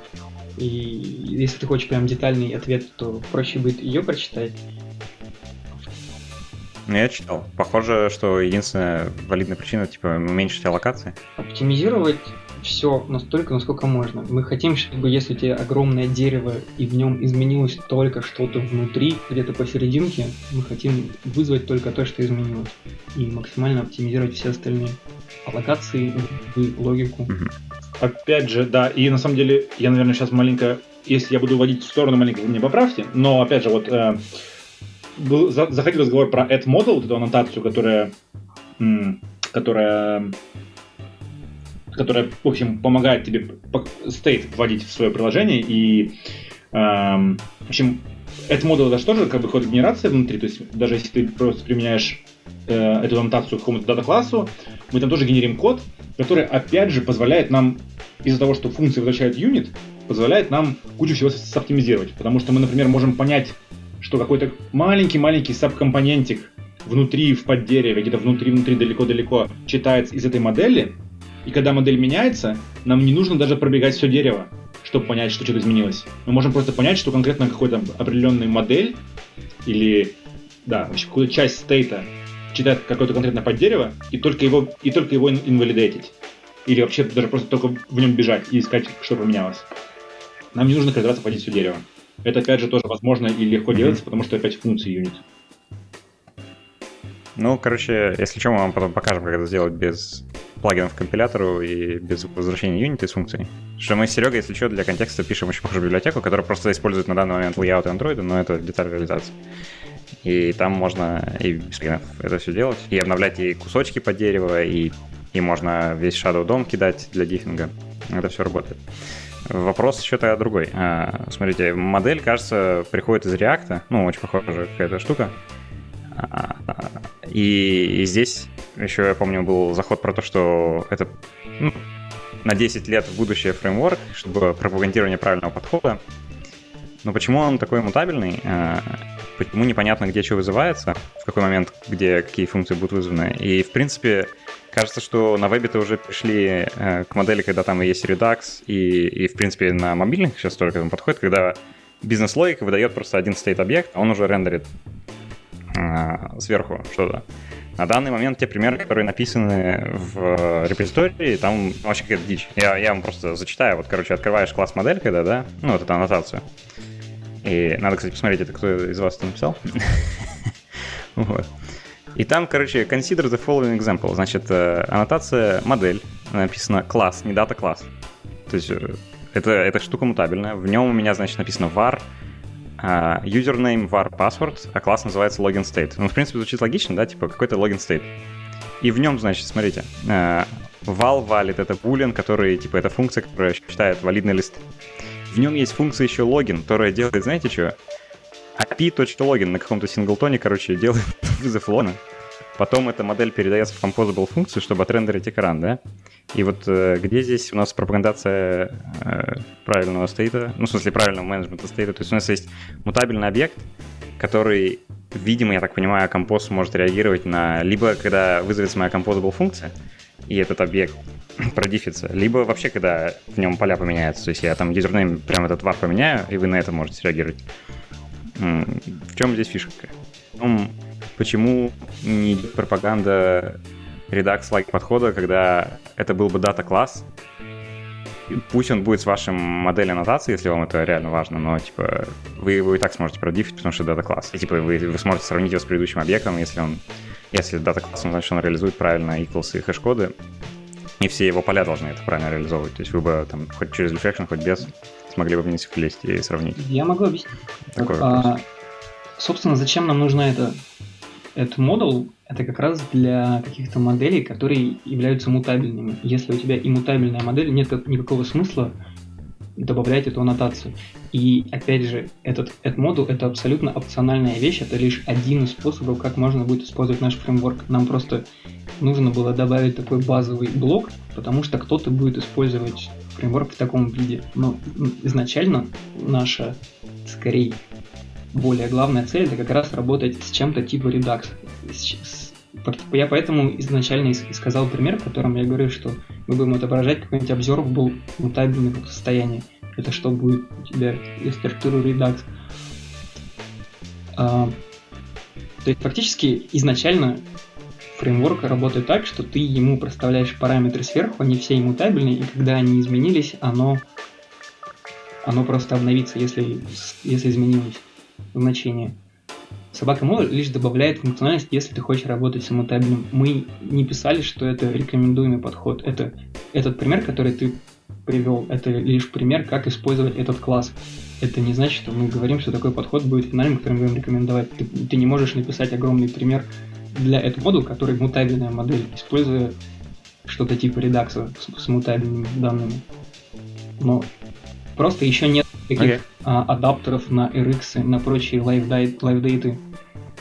Это все будет, и просто с этим оно уже работает. Мы хотели еще решить кейс, когда у тебя какое-то состояние, оно мутабельное. Например, представь какой-нибудь scroll view, и у него есть внутреннее состояние. Это его offset, насколько он соскроллился.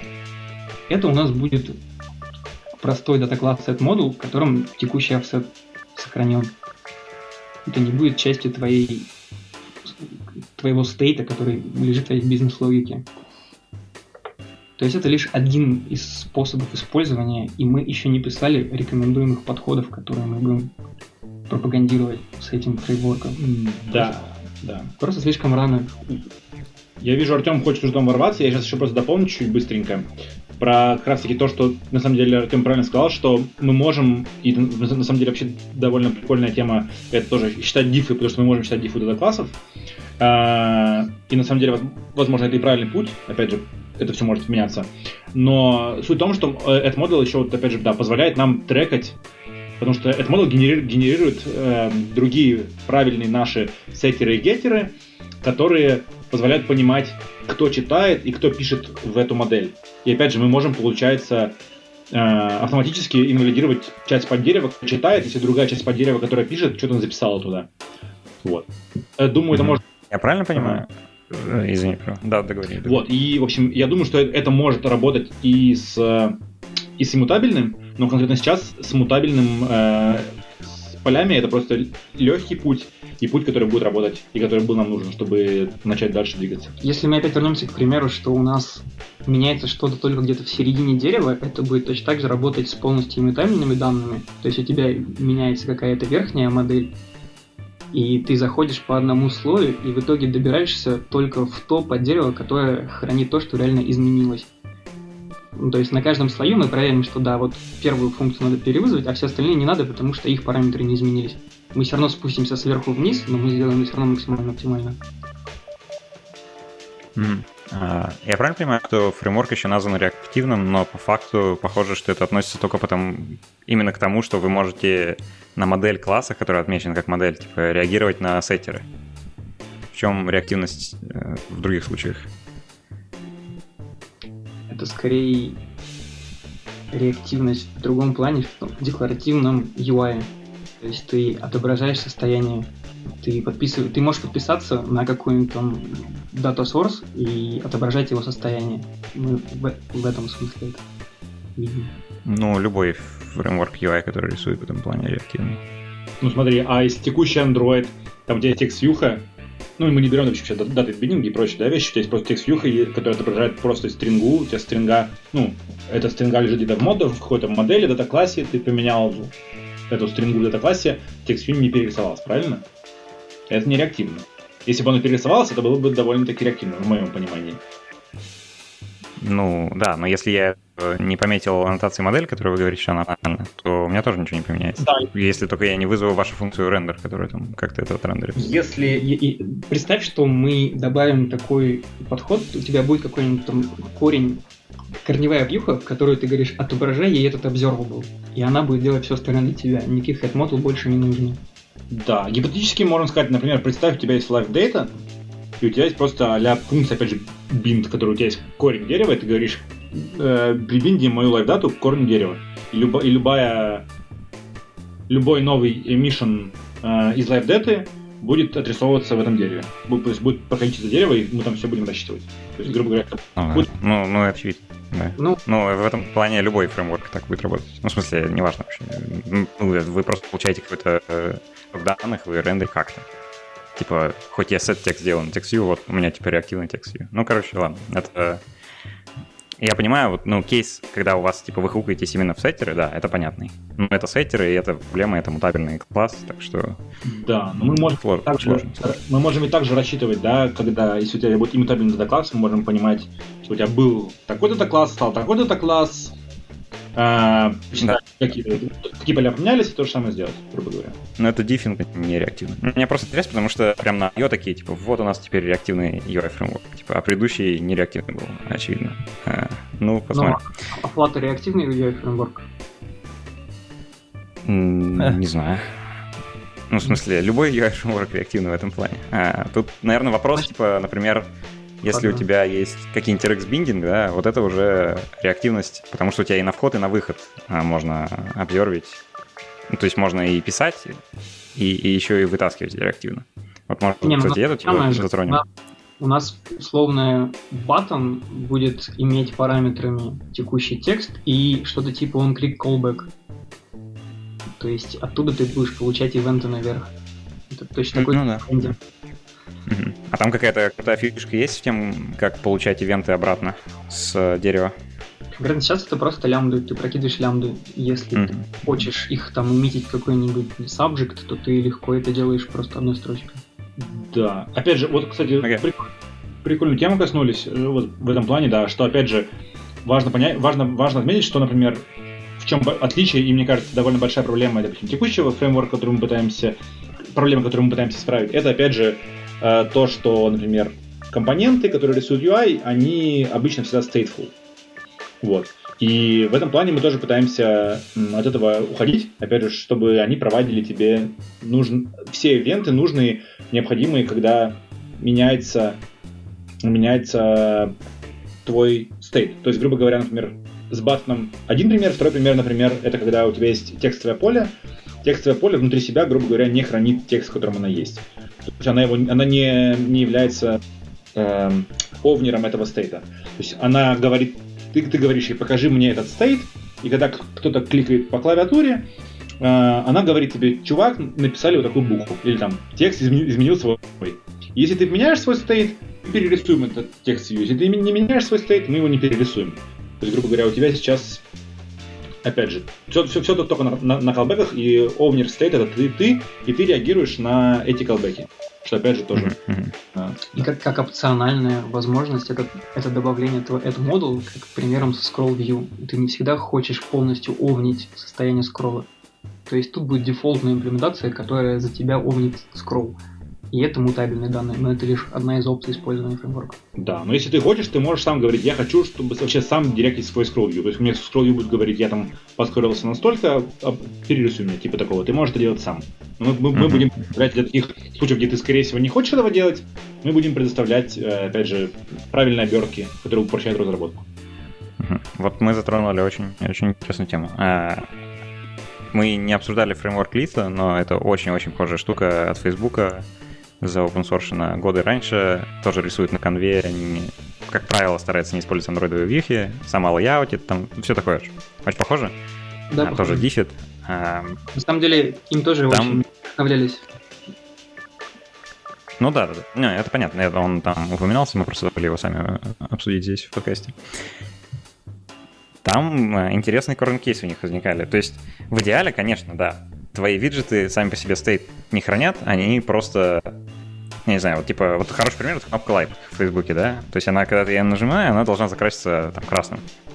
Логично, логично.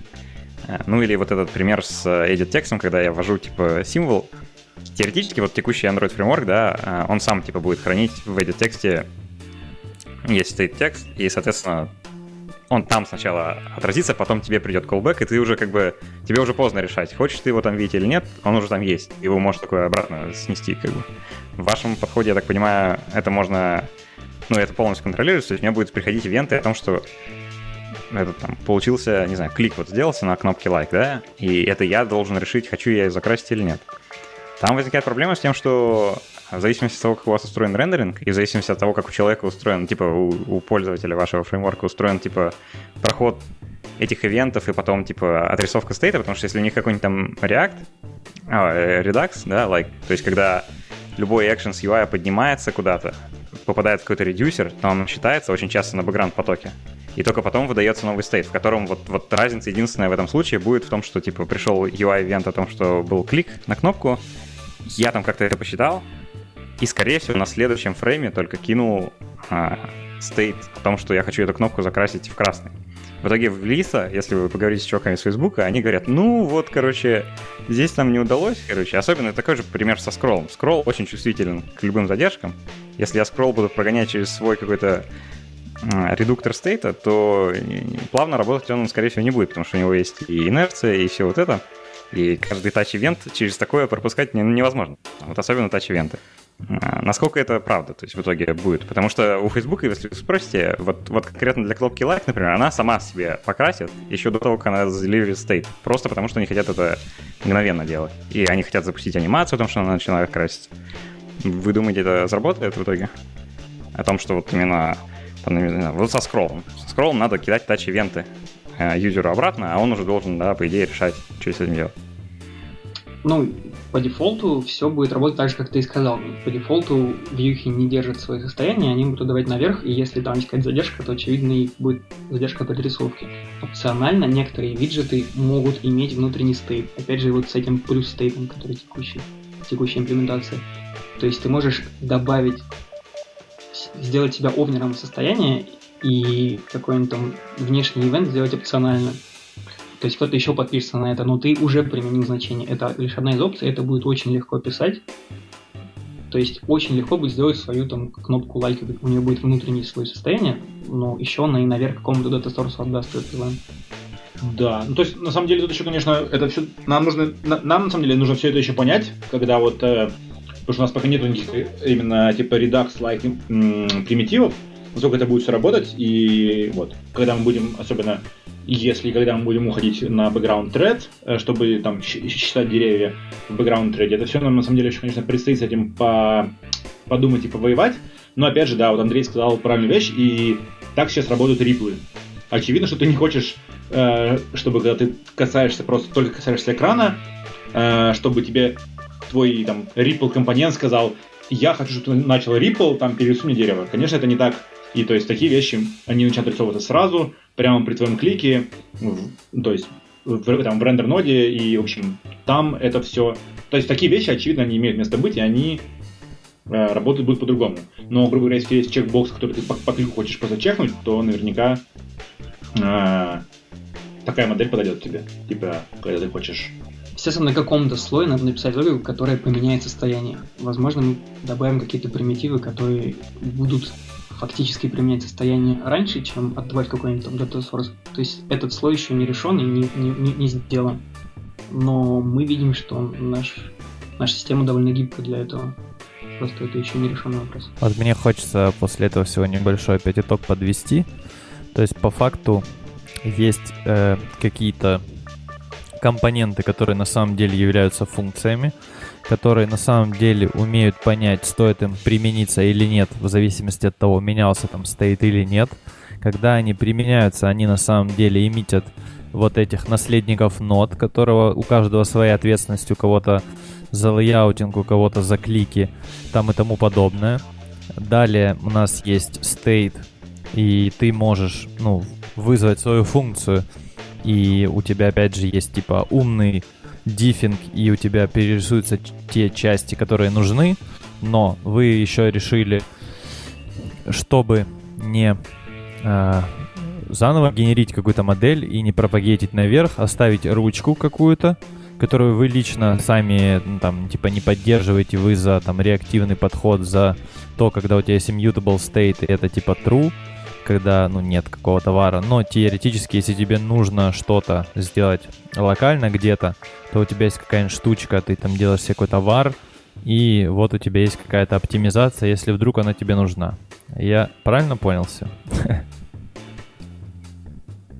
Ну, грубо говоря, да. Ну, то есть, а, опять же, даже с, с этим варом э, в моделях, который, ну, действительно, он выглядит так фрустрирующе, опять же, это можно типа рассматривать как какой-то типа а subject в RX. То есть, опять же, э, это может выглядеть так, что эта модель, э, эти вары и сеттеры этих варов, они будут приватные, где-то там в каких-то презентерах или еще где-то.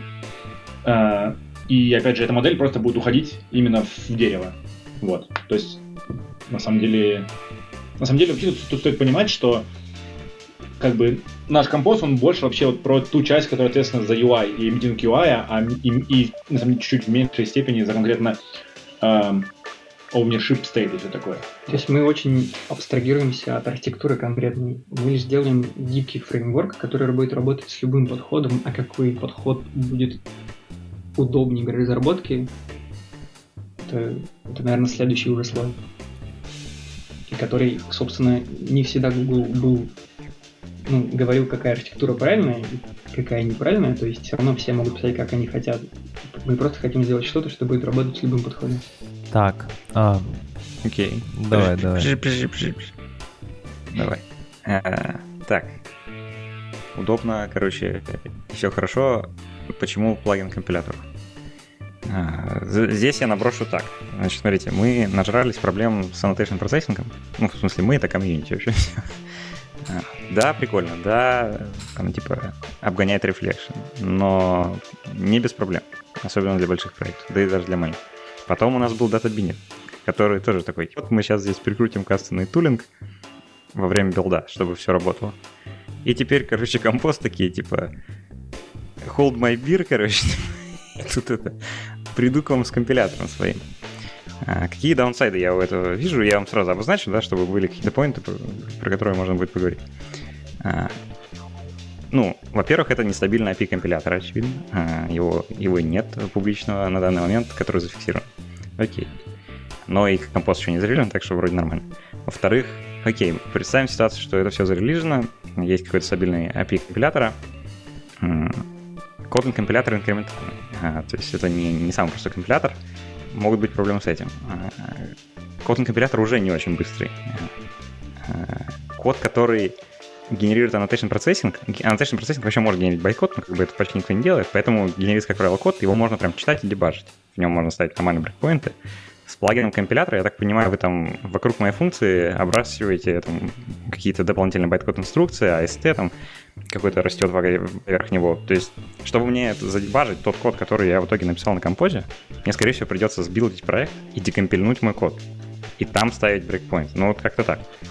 А, то есть, понимать, что происходит конкретно, типа, вот, вот я написал функцию, и ничего не понятно. Типа, это, это нифига не то, что будет в, в, в бандле, в ВПКшку. И есть еще проблема того, что с annotation процессингом, благо, это пока особо не случалось, но а, с тулингом, типа, например, там дата биндинг, да, это, это довольно, довольно частая проблема, что обновляется какая-то часть тулинга, и все, и ты зависаешь. Во-первых, как бы не одним грейдлом, там, типа, люди сидят и на бейзе или на баке, да, то есть просто так интегрировать плагин компилятору может быть проблематично в разных билд-системах, поддерживать их стейт правильно. И плюс потом, типа, начинаются проблемы, что вот мы там обновили одну часть тулинга, отваливается часть плагин компилятора. Отваливается еще видно, что вам в будущем, скорее всего, потребуется какая-то поддержка со стороны IDE. Может быть, она уже сейчас есть. Я там видел какие-то наработки в сторону плагина к IDE. Я не знаю, куда они там выведутся. То есть, типа, все равно, учитывая все вот эти потенциальные минусы, вы считаете, что вам это больше помогает, чем, чем мешает потом? На самом деле, естественно, это валидный вопрос, и вряд ли у нас есть прям хороший ответ для тебя на него. Про первый поинт, да, он, он еще не стабилен, точно так же, как и наша либо, и, естественно, наша либо не будет стабильна, когда не будет стабилен компилятор, нет другого пути, собственно. Поэтому у нас в Гугле есть команда, которая помогает JetBrains со стабилизацией этого проекта. Мгм. А, про второе, про... А, наша команда думала про annotation процессоры, насколько я понимаю, и было принято решение пойти не им, потому что, во-первых, казалось, что Compare плагин будет гибче и будет работать быстрее для, для наших задач, возможно. Это не всегда правда. Но я тот человек, который принимал это решение, и не хочу говорить слишком громкие вещи про это. А во-вторых, что они еще хотели добиться? Они хотели добиться какую-то type safety на этом плане. Если ты просто пометишь функцию аннотации, ты никогда не заинфорсишь, чтобы composable функция вызывалась только в другом composable функции. Это полный аналог со, спэм, э, со спэм, как она работает, карутины в Kotlin работают. Ты не можешь вызвать suspend функции, не suspend функции. Здесь абсолютно полная анал- аналогия этого. Ты можешь вызвать composable только из другого composable, потому что они будут добавлять дополнительный выпад. То есть это фактически этим composable мы как будто добавляем новое слово в Kotlin по аналогии suspend Да, да. и добавляем какие-то новые ограничения на это и особенности. Ты начинаешь относиться к этой функции по-другому. Но в этом и есть проблема. Как бы если для написания user space библиотеки это не какая-то системная библиотека, это не функционал языка, а, требуется модификация компилятора, наверное, где-то что-то пошло не так. Ну, как бы вот а, может быть и нет, может быть настолько крутая идея, что как бы бенефит, который вы от нее получаете, он типа, ну, превосходит эти проблемы. Можно так. Но э, трейдофы очень и очень такие, ну, questionable. А, Понимаете, да?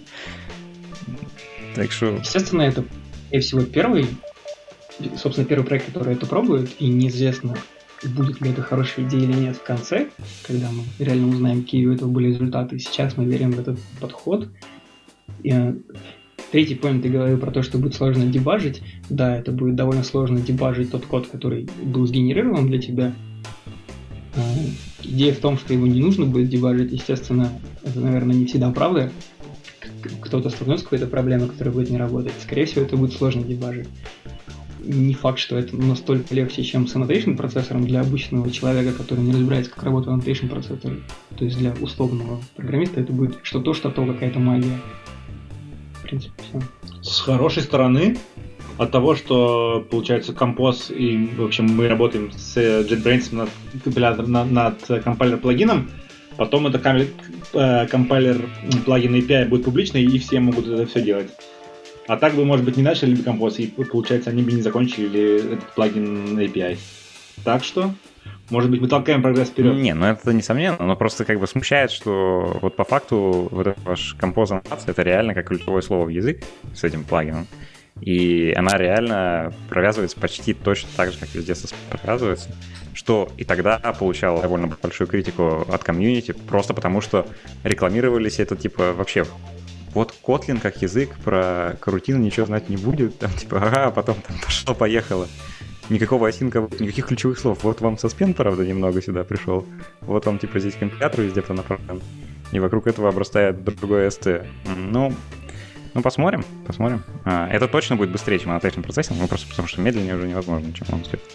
Но, ну, спор. Ты говорил про то, что тулинг ломает- ломается или тулинг от suspend функций, функций. Если это будет работать абсолютно аналогично, то, возможно, и нет Вопрос в том, да, работает ли сейчас дебагинг нормально с карутинами, потому что он часто ломался в самом начале, но я давно не трогал лично. Да, ну и тут стоит сказать, конечно, что как бы Suspend... Они не могут сделать релиз Kotlin сейчас, в котором Suspend будет сломан. А, Они теоретически могут сделать релиз Kotlin, в котором ваш Composable будет сломан. Ну, как бы понятно, что они будут стараться, и, скорее всего, это включат в тест но вы же понимаете, что, типа, вы откроете такую дорогу, ну, окей, будут другие плагины компилятору, которые будут ломаться. Как бы ваш отличается только тем, что ваша компания большая, ну, типа, Google большой, и он, типа, сотрудничает с JetBrains. Это, это так, но это не, типа, не scalable решение для других похожих э, проблем. Ну, то есть, если это пойдет, и, и комьюнити такие, типа, вот, сейчас мы вместо annotation процессора будем писать плагин компилятору. Ох, вы такой ящик Лоры откроете, короче, с этим. Мы потом все отгребем. Ну, посмотрим. Возможно, Кстати, да. посмотрим. говоря про корутины, я как раз когда читал, погружался, где-то видел даже аналогию, что корутины тоже были вдохновителями, мы как раз это не говорили, и мне пришла сразу идея о том, что вот в корутинах есть такая хрень, как builder, coroutine builder, и вот ваша функция, которая по факту не компонент, а именно builder для вьюхи, она именно как builder для вьюх. Вот, тоже такое сходство интересное. Вот, но у меня на самом деле нет э, какого-то своего мнения конкретного, потому что я очень зафреймлен там типа RX, и корутины мне не заходят просто потому что, ну, у меня нет какого-то интереса их пробовать, понимать, что лучше, да, и поэтому у меня такое непонятное отношение. Вот. Поэтому я не могу сказать, хорошо или плохо это, это карутины, потому что я это не пробую. И не могу, наверное, провести аналогию и сказать, хорошо или плохо то, что вы пошли по похожему пути. Но вот все поинты, которые Артем говорил, это, конечно, ну, звучит так. Так, как и звучит.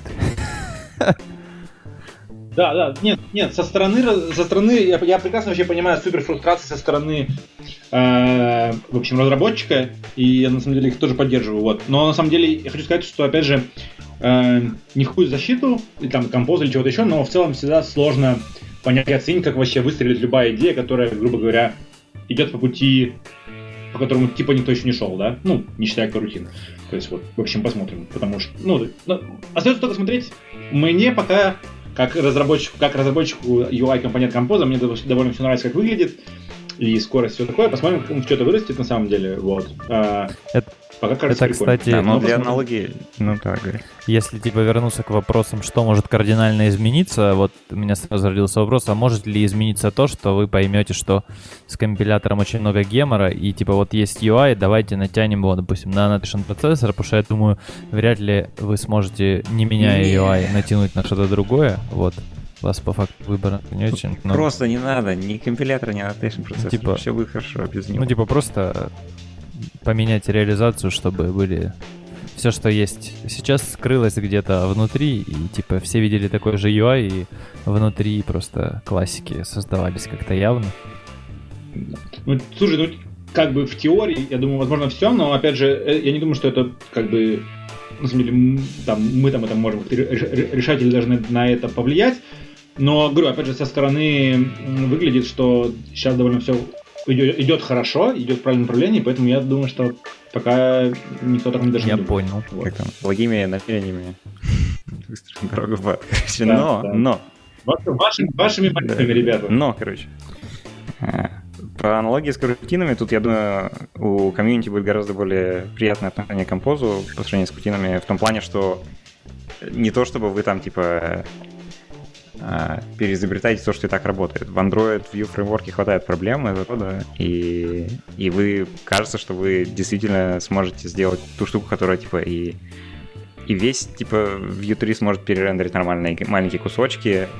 Главное это вот API, короче. Вот, вот и, и плагин-компилятор. Вот какие-то такие решения, короче, фундаментальные, если вы сможете в итоге пошейпать так, чтобы они лучше выглядели, это, это будет прям вообще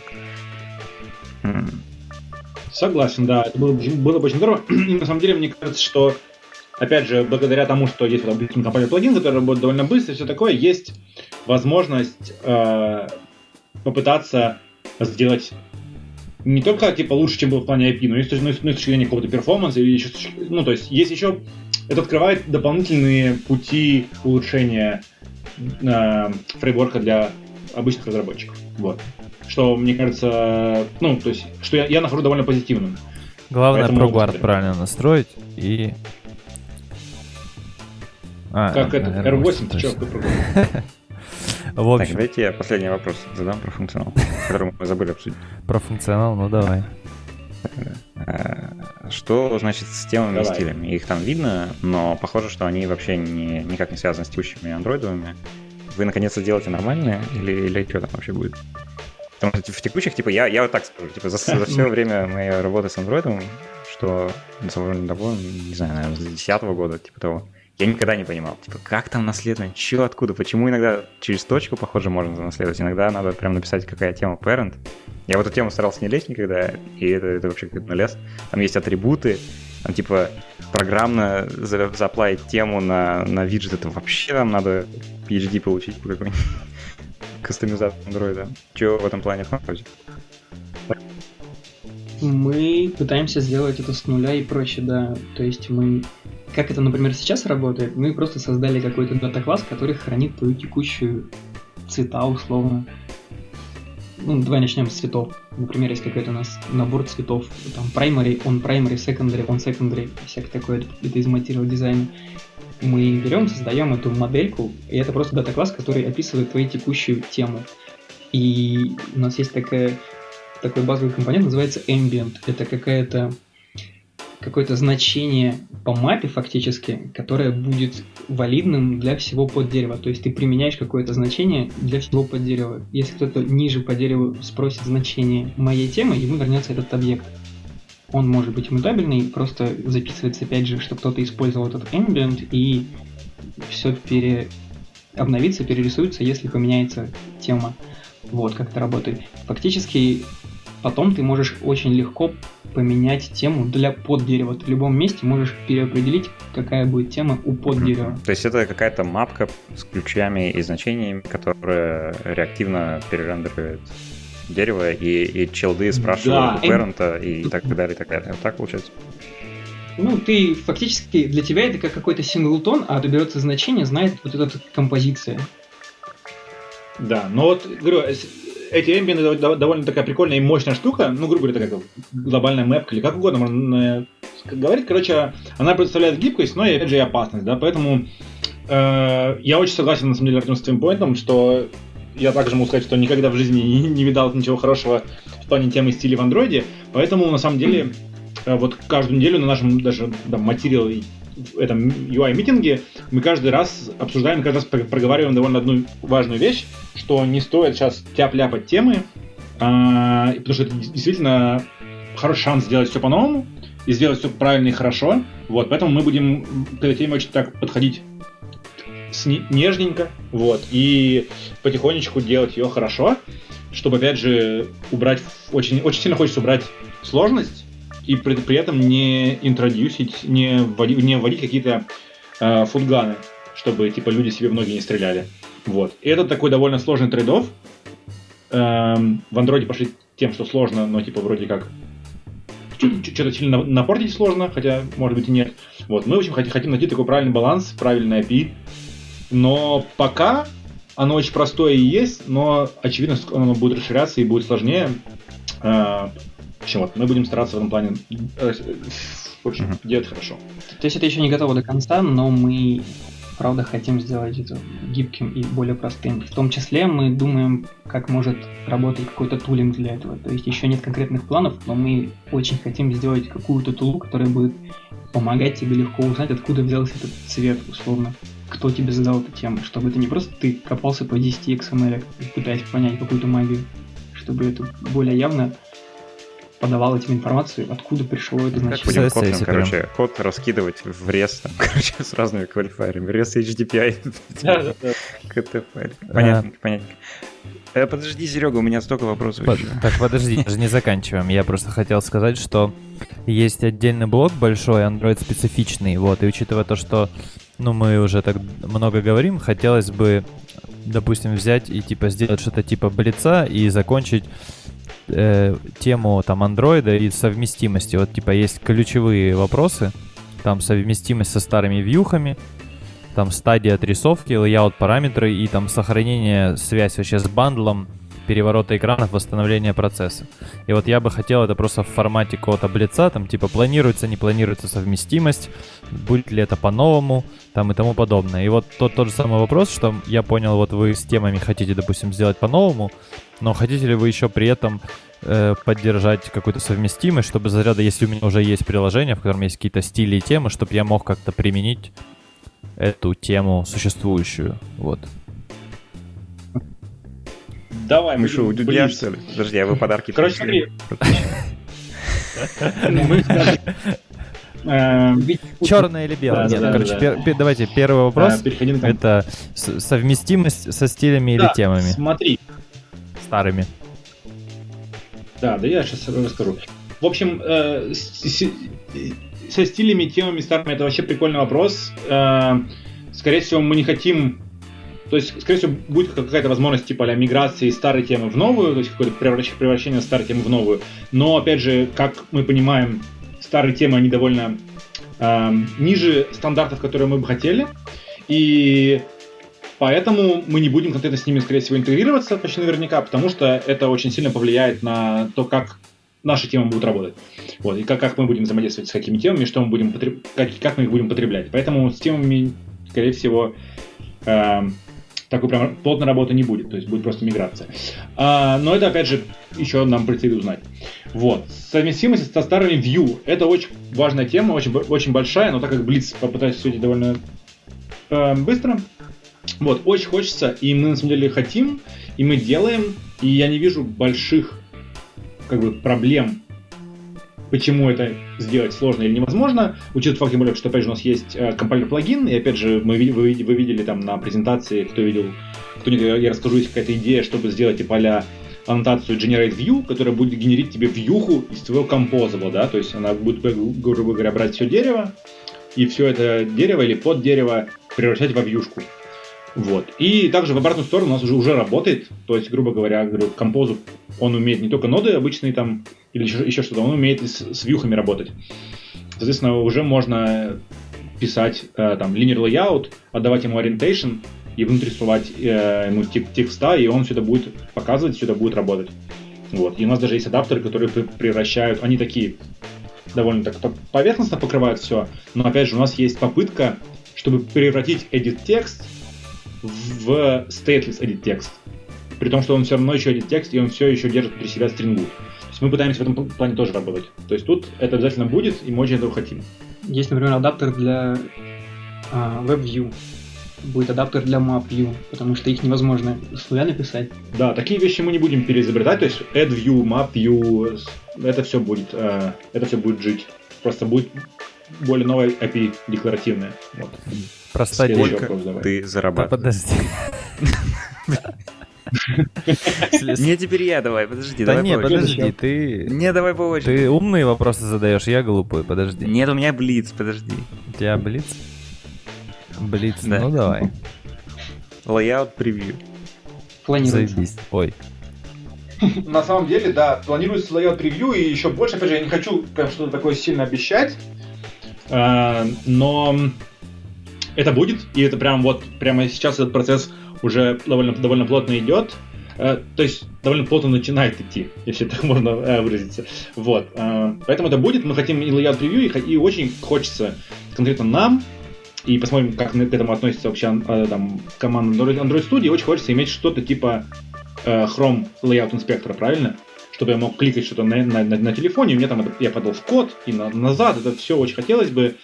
Вот. И в целом э, выглядит возможным. Посмотрим, когда и как это получится. Um... Вот. Но превью точно понятное дело. То есть у нас, как минимум, цель сделать так же удобно, как это сейчас работает. То есть то, что та функциональность, которая уже доступна в Android Studio, как превью, constraint layout и прочего, мы хотим иметь хотя бы такую же функциональность. Нету никаких сроков, нет никаких обещаний, мы просто хотим это в каком-то виде предоставить. Окей. Потом, какие стадии, ну вот есть конкретные сейчас стадии отрисовки, они как какие-то методы on measure, там on layout, on draw, грубо говоря, в стандарт вьюхах, какая будут, какие стадии отрисовки будут у ваших компонентов? Ну, есть on measure это не стадия отрисовка, это скорее просчеты размеров, да, оно точно так же будет. И смотри, опять же, мы разбили это все на маленькие компоненты. У нас есть layout node, и он будет отвечать за on measure. По сути, ты пишешь on measure для него есть будет отдельный элемент draw node называется. В него ты будешь писать отрисовку на канвасе. То есть ты пишешь какую-то лямбду, которая рисует что-то на канвасе, и потом фреймворк за тебя как-то это применит для канваса. То есть сейчас может быть имитация такая, потом она может быть другая. То есть мы, например, используем отрисовку на вьюхах и на рендер-нодах для Q в данный момент мы это можем применять сколько хотим, потому что это не меняет API никаким образом. Ну, то есть по факту на дальше. собеседованиях ничего нового да. не надо будет учить, просто вместо вопроса, когда вызывается on measure, ты будешь говорить, когда у тебя вызывается layout node. Ну, фактически все проще. Ты это декоративно говоришь, вот мой layout, и тогда там у него есть параметр лямбда. Она будет вызываться. Когда вызывается, это будет меняться тысячу раз, наверное. Да, потому что, опять же, да, то есть в плане того, как вообще работает, то есть это вообще в плане того, как работает UI, ничего не поменяется. Какой бы ты ни писал UI, никакой бы, какой бы ты ни писал фреймворк, тебе нужно знать размеры своих челдов, нужно уметь их расставлять, это ничего не поменялось. То есть это в вебе, в андроиде, так работает вообще во всем мире. Но в плане того, как это будет у нас под капотом работать, оно, может быть, маленько каким-то образом поменяется. Вот, и то есть уже оно уже Мне работает сразу в голову приходит, допустим, тот же React Native, у которого под капотом есть другой поток, на котором все межа стадии проходят с помощью там какой-то либо, я забыл, как это называется, блин, какое-то красивое название, ну, короче, ну, да, йога, йога. Вот. Было йога да? да, и я так понимаю, вас ничто не да, ограничивает вынести стадии измерений тоже на другой поток. Я поэтому говорю, что это будет меняться, потому что мы задали API. API не изменится, имплементации будут гибкими, они будут, когда могут делать uh-huh. что-то лучше. Конкретно сейчас мы рисуем синхронно на UI потоке. Мы считаем, а не, рисуем. Я понял. Так, короче говоря, про размер. Сколько у тебя сантиметров? Uh, 16, 16 PD, DP. DP, ничего себе. Ты просто мою диагональ, Артем, не знаешь, нет? поэтому DP у меня, у меня нормальный DPI. Там вот. DP не очень от диагонали зависит, мне очень жаль, братан. Ну, у меня, короче, плотность пикселя большая очень, поэтому, Да, главное не, не длина, а плотность. да. Так, значит, э, анимация. О, давай, Андрей. Анимации, да, анимации у нас еще не закончены. Мы придумываем разные API. У нас есть уже несколько вариантов. А, Мы из- изначально написали такой фреймворк для анимации, в котором ты описываешь твои финальные состояния. Например, у тебя есть какой-то чекбокс, там бывает типа выбранный и не выбранный.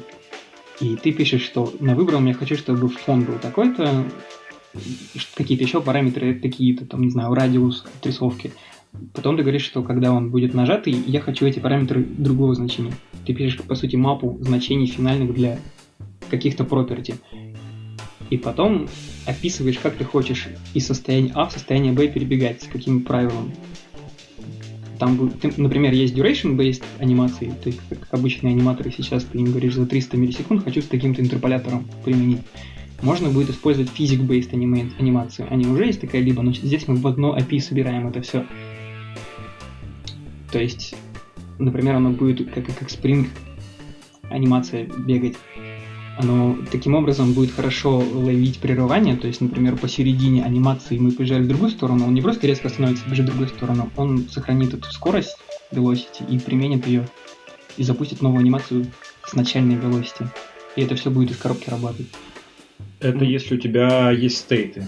А Есть. если у тебя стейтов нету, то у нас есть штука, которая аннотирована at model, это, видимо, Артема любимая вещь. Вот. И, в общем, там, грубо говоря, есть, типа, у нас есть такая модель, называется animated value или animated float, там они разные есть. И, а, а, в общем, там есть варчик, ты этот варчик меняешь, и когда ты меняешь варчик, начинается анимация. Которая, то есть, на- начинает, начинает анимация идти, которая меняет этот флот. А, там, Ты фактически меняешь target value не текущее состояние, ты просто говоришь, вот я хочу, чтобы он бежал к этому состоянию, и говоришь свою желаемую анимацию. И в зависимости от состояния, там будет анимация, либо не будет. Просто по, по проверкам твоих текущего таргета. Ты фактически поставляешь ему target value, а для отрисовки используешь current value. Да. И как клиент для тебя вообще все выглядит супер бесшовно. На самом деле мне очень нравится, как у нас это получается. А, Ты просто говоришь там при клике на там, я не знаю, кнопку или switch, хочу, чтобы я бежал из open там, в close, и когда если я прям посередине, пока мы бежим, я нажимаю несколько раз, он, он как бы без прерывания, мне не нужно там хендлить on cancel, on, on stop или что-то еще, оно просто работает как бы из коробки, потому что оно довольно всё, декларативно, то есть ты просто объявляешь стейты, и она между ними бежит. То есть это все не финальный еще набор того, что будет доступно. Это то, что мы уже сделали. Мы думаем о гораздо большем. Мы думаем, как упростить анимации между лейаутов простых. То есть ты удалил элемент, и он анимируется. Ты добавил, ты подвинул это все, чтобы это все анимировалось. Это еще не готово, мы работаем над этим. Короче говоря, просто все будет хорошо с анимациями. Ну вот, честно говоря, я так хотел подытожить, да, потому что, то есть, в моем... Я довольно много писал анимации на андроиде, и как бы, чтобы их, чтобы их готовить хорошо, это нужно, ну, потратить определенное время, разобраться и писать очень много бойлерплейта. И здесь вроде как э, мы за тебя это сделаем. Короче, мы за тебя менеджем стейт, опять же. Ты лишь декларативно говоришь, куда Короче- ты хочешь и как. Короче, можно будет будет реально решать свои профильные задачи, парсить JSON и просто рисовать их в стейт и не анимировать ничего. Да, я, я вам так скажу, короче. Можно сказать. Э, У вас... Этот Денис да, зашел, зачем ты что-то сказал и вышел? Денис, что Денис? Зачем? Зачем, Денис? Короче, э, смотрите, у вас есть такой нарратив, который вы сами ломаете периодически, э, и он как бы не только у вас, это просто, кажется, в команде во всей такой, типа, мы, короче, за вас стоит не менеджем. Потом, а вот здесь мы за вас стоит менеджем, и вы так работает. А, Кажется, для этого есть решение, короче, которое вы сможете применить. Скорее всего, вы можете вот этот менеджмент стейта, типа, например, анимация, да, которая, типа, она должна менеджер стейт, но это очевидно, потому что она во времени его меняет, да. Если вы сможете это сделать каким-то pluggable компонентом, ну, то есть это не, не захардкоженный behavior, да, а все через, работает через эту идеологию, что вы стейт не менеджите, но вот это вот, типа, я добавляю этот компонент, он начинает менеджер стейт. Вот если вы вот так это разобьете библиотеку, вот это будет вообще так четко, ребят. Типа, ну, фактически мы сейчас хотим так, чтобы у нас вот этот animated flow, это по сути интерфейс, и ты какому-то компоненту, который хочет отображать, ты, например, отдашь этот animated flow как интерфейс, и как одна из имплементаций будет вот эта вот вещь, которая хранит стейты и анимирует тебя. Окей. Okay. Но, естественно, что кто-то имеет свой стейт. Да, но, но идея хорошая, идея правильная. То есть нужно это просто унифицировать, э, чтобы это действительно было так, что одни меняют, то есть разделить, разделить Тут нам из комментариев э, флаттерист Денис пишет, что типа вы типа собрались убить Flutter, вы типа все киллер фичи, которые были в Flutter, про которые говорили, про анимации, про декларативность уже все перечислили. Вопрос в том, э, подкидывают ли коллеги из Гугла, из команды Flutter вам на обеде гадости в тарелке? Или, или они сидят просто мы в долине, и поэтому мы... вы в безопасности? Ну, наша команда тоже в долине в большинстве своем. Мы не убиваем Flutter, мы решаем задачи, которые есть у наших Android-разработчиков. Наша команда всегда ну, нашим ну, официальным языком, который мы пишем, является Kotlin, не Dart. Мы просто таргетируем нативных Android-разработчиков, тех, кто пишет приложение. Мы хотим сделать хороший UI-фреймворк, UI-toolkit для нашей То есть, аудитории. если у Flutter хватает немного другую аудиторию. Мы не конкурируем напрямую. Мы просто имеем То есть, если Flutter э, умрет, это просто случайно так получилось, просто потому что две команды Гугла мыслят, ну, проблемы одни и те же. Есть одна команда, которая решает какие-то проблемы свои, ну, плюс кросс-платформу, да. Есть другая команда, которая просто решает то, чтобы UI было удобно делать, и то, что у кого-то совпали мысли, это совпадение, короче. Это не совпадение, это мы вдохновляемся их решениями довольно часто. Это, это не секрет, это нормально. Просто мы решаем задачи для разной аудитории. И это нормально для Гугла иногда конкурировать в чем-то okay. похожем которая кажется похожим, да. И плюс, ну, а, а говоря там о взаимоотношениях всем подряд, очень все замечательно, и Нет. мы с ними общаемся. Да, у нас есть общий чатик, мы там обсуждаем что-то, делимся какими-то. Опять же, это очень, да, очень ценно, что у тебя есть как бы очень прямой доступ к людям, которые решали, опять же, похожие проблемы, например, в плане дизайна API, да, ты дизайнишь API, и вот можно пообсуждать, какие проблемы, с какими проблемами столкнулись, и мы часто тоже, опять же, приходим к тому, что мы сталкиваемся с одинаковыми проблемами, у нас есть примерно одинаковые возможности их решить, и, в общем, все, это довольно какая ценная вещь, которая, что ну, короче, есть у нас. Ну, это очень хорошо, что вы друг про друга знаете, потому что там почти 100 тысяч инженеров в Гугле. Ну, это, то есть, как я понимаю, это Уже... получается больше как плюс, чем минус, что в плане вы, наоборот, можете делиться, и вы, в принципе, так и делаете. Ну, ну, Окей. я бы так тоже сказал, на самом а... деле. Так, подожди, подожди, подожди, подожди. Это мультиплатформ. Flutter — это идея мультиплатформ. Flutter или Compose? А Compose? Так нет, ты типа говоришь, Flutter — это идея мультиплатформ, потому что там Dart, но это не совсем... Ну, ладно, это тоже может быть мультиплатформ. Это тоже. мы кого интурируем? Тебя, Сережа? А, я хочу, знаешь, какую зарплату? Нет? Ну, так, давай. В общем, Давай скажи еще раз свой вопрос, потому что я тебя не вопрос. понял. Вопрос. Я не тебе его Ну, я хотел тебя поправить, а типа оказалось, что просто влез. Короче. Да, Flutter таргетит мультиплатформ. То есть я написал приложение на Flutter, оно типа рендерится и бегает на и на iOS, и на Android, и на вебе. А, ваш плагин компилятор хукается в такую штуку, которая отвечает за intermediate репрезентацию, она не генерит Java байт, насколько я понимаю. Соответственно, теоретически она генерит то, что нужно для того, чтобы компост работал на любую из платформ. Ну и, соответственно, код теоретически может быть переписан на Kotlin мультиплатформ, так что у вас там будут какие-то конкретные штуки для JVM, там конкретные штуки для Native, конкретные штуки для JS, если вам вообще понадобится, а в остальном будет common правильно? И в статьях тоже упоминался мультиплатформ и, и где-то еще в каких-то докладах. Тогда это все-таки не становится конкурентом Flutter?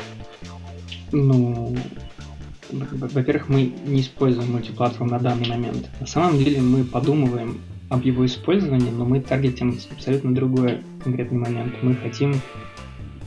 У нас есть идея о том, что мультиплатформ поможет нам сделать хост-сайт тесты на данном этапе. То, что мы будем не на андроиде, а прямо на твоей машинке в Винде, Linux, Маке запускать UI-тесты. Это то, что мы хотим изначально решить. Если мы сможем для этого применить мультиплатформ, мы, скорее всего, пойдем этой дорогой на данный момент. Я не могу ничего про это сказать. Точно так же это может нам помочь для превью в Android Studio. Если это будет отвязано от Android, это будет хорошо работать там. Ну, мультиплатформ-то там нету Android как платформы. Так что если у вас JVM-код, то он будет на Discord библиотеке Ну. и в студии. Ну, в смысле, если мы будем полный мультиплатформ использовать и не будем использовать Android классы для... Ну да, тут больше вопрос про абстракцию.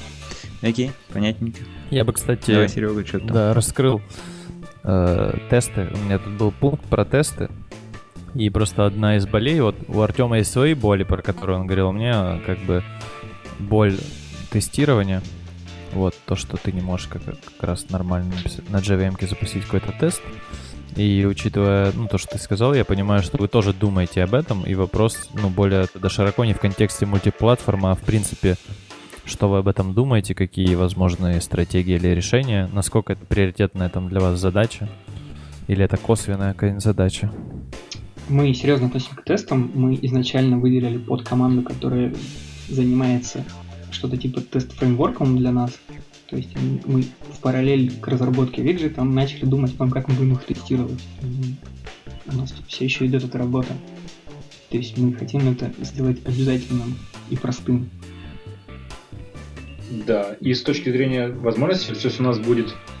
э, Мы хотим, на самом деле, и это довольно прикольная штука, это использовать э, скриншот-тестинг, и мы хотим, чтобы у нас, опять же, вот как то, что Андрей говорил, что в идеале очень хотелось бы хост-сайт тестинг иметь какой-то, да, потому что на девайсах тяжело, тяжеловато бывает тестировать. Ну и к тому же, да, то есть уже есть и развивается API для тестирования на девайсах, и юнит-тестирования, и то есть мы там, в общем, в, в самые разные стороны, опять же, есть такая тема, что у нас тут довольно все гибко, соответственно, мы, мы пишем тесты под свои компоненты, соответственно, мы знаем, что, что нужно нам, когда мы, э, когда мы пишем компоненты, мы сталкиваемся с проблемами, мы их решаем, и это будет полезно для других людей. Потому что, опять же, кстати, надо было вообще с этого начать- э, вообще весь подкаст, что композ вообще та- та- таргетит такой мансет, что ты все люди это, разраб- это разработчики типа би- своих маленьких UI-библиотек, своих маленьких UI-дизайн-систем. Ну, соответственно, и мы, когда пишем, например, материал компоненты или просто UI-компоненты, мы сталкиваемся с теми же самыми проблемами, с которыми сталкиваются люди. И будут сталкиваться люди, которые используют композ. Соответственно, мы многие из них уже можем решить, и то же самое относится к тестам. То есть мы там часто тестируем размеры виджетов или семантики виджетов, там enabled, а не disabled или еще какая-то вещь. И мы для этого начинаем делать уже удобные обвязки, которые минимизируют количество кода, который нужно писать, и там умен- уменьшают, эм, как это по-русски, flakiness, типа нестабильность тестов. Вот. А, так. Так что должно получиться хорошо. То есть уже, ну, мы, мы уже пишем тесты для, для компонентов, и от, этого инфра- инфраструктура тоже развивается тестовая. Еще можно сказать, что вот то, что мы пишем наши компоненты, UI-компоненты, они абсолютно используют только публичный API какого-то нижнего слоя. То есть любая другая компания теоретически может написать свою дизайн-систему с нуля без проблем, потому что мы пока сами пишем свою дизайн-систему, мы верифицируем, что нижний слой работает достаточно гибко. Да, и также ее оттестить. Грубо говоря, ты тоже наша инфраструктура, потому что она не завязана на конкретно наших там компонентах. Это Да, но вы при этом не забывайте, что в основном свои дизайн-системы, они все равно базируются на общей дизайн-системе платформы. Поэтому какой-то публичный API там из вашей материал, именно Да, материал тоже- related, наверное, все равно надо тоже думать. Да, это тоже большой интересный Ну топик, да. выдаваться, наверное, не- можно не давать, да, но, в общем, мы тоже очень сильно много думаем, чтобы не только материал, но и какой-то foundation предоставить. Да, мы на самом деле чуть ли не на каждом митинге, обсуждении спрашиваем, а как ребята напишут Airbnb button, а как напишут Uber button, то есть мы про button. это. Lift button самое важное. Да, В следующем митинге обязательно спросим А, есть lift button. дизайн-система. Ну, Ну, вот. он- да. в том сам... Смотри, я про что? Про то, что, допустим, ваша дизайн-система, скорее всего, использует риплы. То есть она использует Да, что-то из материала. И мы хотим сделать такими слоями, чтобы было легко... Не, но пока это оно выглядит переиспользуемо. У вас там, конечно, этот JavaScript головного мозга, там такой уровень сложности, но оно так композируется неплохо. Ну, просто для слушателей там типа wrap, какой-то ripple, там еще что-то, какой-то бокс. Вот так вот, типа, из там пяти штук композируется кнопка, типа. Угу, да, то есть кнопка это 5 строчек условно, и каждый компонент будет таким, он будет что-то более... Ну да, ну тебе ничто не мешает где-то объявить какую-то композицию, назвать ее button и просто переиспользовать в своем коде, и все у тебя будет хорошо, зато у тебя будет гибко, а не 30 тысяч строк кода в одном файле. Мне, мне кажется, это норм.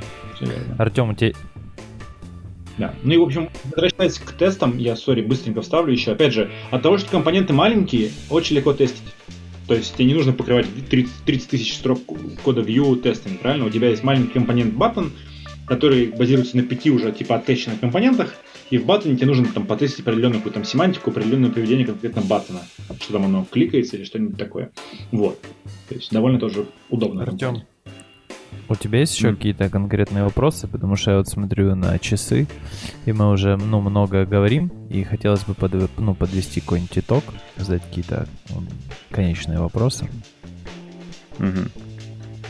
Ой, хотите, я вам расскажу быстренько одну вещь, которая у нас осталась в Блице. Давай. Мне кажется, это Давай. довольно прикольно. Давай. Это переворот, переворот экранов, что, грубо говоря, мы их получаем довольно получается бесплатно, потому что дерево, оно дерево и есть, вот, и просто потом это дерево перестраивается с, новым, с новыми размерами. Там, конечно, все не совсем, ну, совсем так легко и просто, но, грубо говоря, опять же, такие вещи, это тоже вещи, которые мы хотим таргетить лучше, чем текущий фреймворк. То есть мы это держим в голове. Да, и ты, грубо говоря, вообще идеально, ты не должен об этом думать, уже дерево, оно дерево, и ему без разницы где рисоваться. Вот. Если бы там все так просто Посмотрим. было. Ну ладно, это мы с вами потом обсудим. Да, ну, я... ну типа, тут вопрос, который в голове... делать моделей. Ну, вопрос, который еще в голове возникает, что у тебя от ширины экрана могут зависеть какие-то дименшены, и ты типа перевернул, и тебе надо, у тебя модель может измениться, и тебе надо в дереве те части поменять, э, для которых поменялись дименшены, получается. Я правильно понял? Ну, да, там много таких вещей, там, типа, у тебя есть какие-то вещи, которые зависят от ориентации и прочее, но оно все прям... То есть я уже вижу потенциально, как оно решается. А если вижу я, то более умные люди в команде точно это видят еще, еще лучше, так что думаю, даже Я получится. понял. Ну, мы для справки, короче, пришли к тому, что мы будем заставлять юзера перевызывать, короче, рендеринг дерева, каким он его хочет. Потому что там столько корнер-кейсов, там, типа, бандлы, сериализация в худшем ну, случае, и, типа, вообще, типа, может быть, а что если я хочу другую структуру, так что это не так дорого перерисовать его. Оно все равно перерисовывается и так и сяк. Типа оптимизации там. Да, да, да, да, я...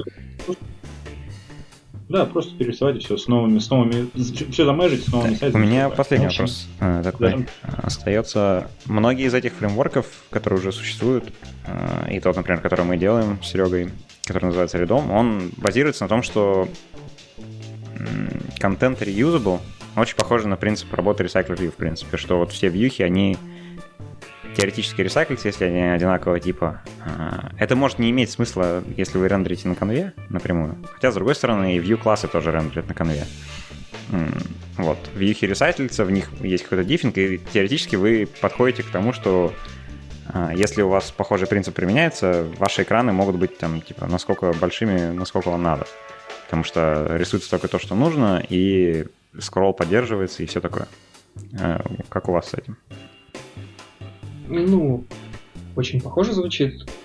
Ну, то есть, смотри, у нас нет такой проблемы, то, что нам надо как-то переюзать вьюхи, потому что у нас нет вьюх. Мы просто используем такие структуры. Мы скорее код реюзаем. Ты вынес что-то реюзаемое в одну функцию и вызываешь ее везде, где тебе нужно оно просто создаст какое-то там поддерево, которое ей требуется. Нам не нужно какие-то иметь вьюхолдеры и им обновлять значения, мы просто Слушай, я с тобой не соглашусь, наверное. Потому что вот представь, вот та же кнопка, да, это вызов там пяти функций, которые друг с друга связывают и накидывают какой-то функционал. Там начинается типа вот, вот здесь ripple, здесь типа бокс, здесь там какой-то материал, тема на нем пошла, и еще что-то. Если это перерисовывать будет, ну, представь, сейчас скроллю, да, и у меня еще одна кнопка появляется, она такая же, там текст другой.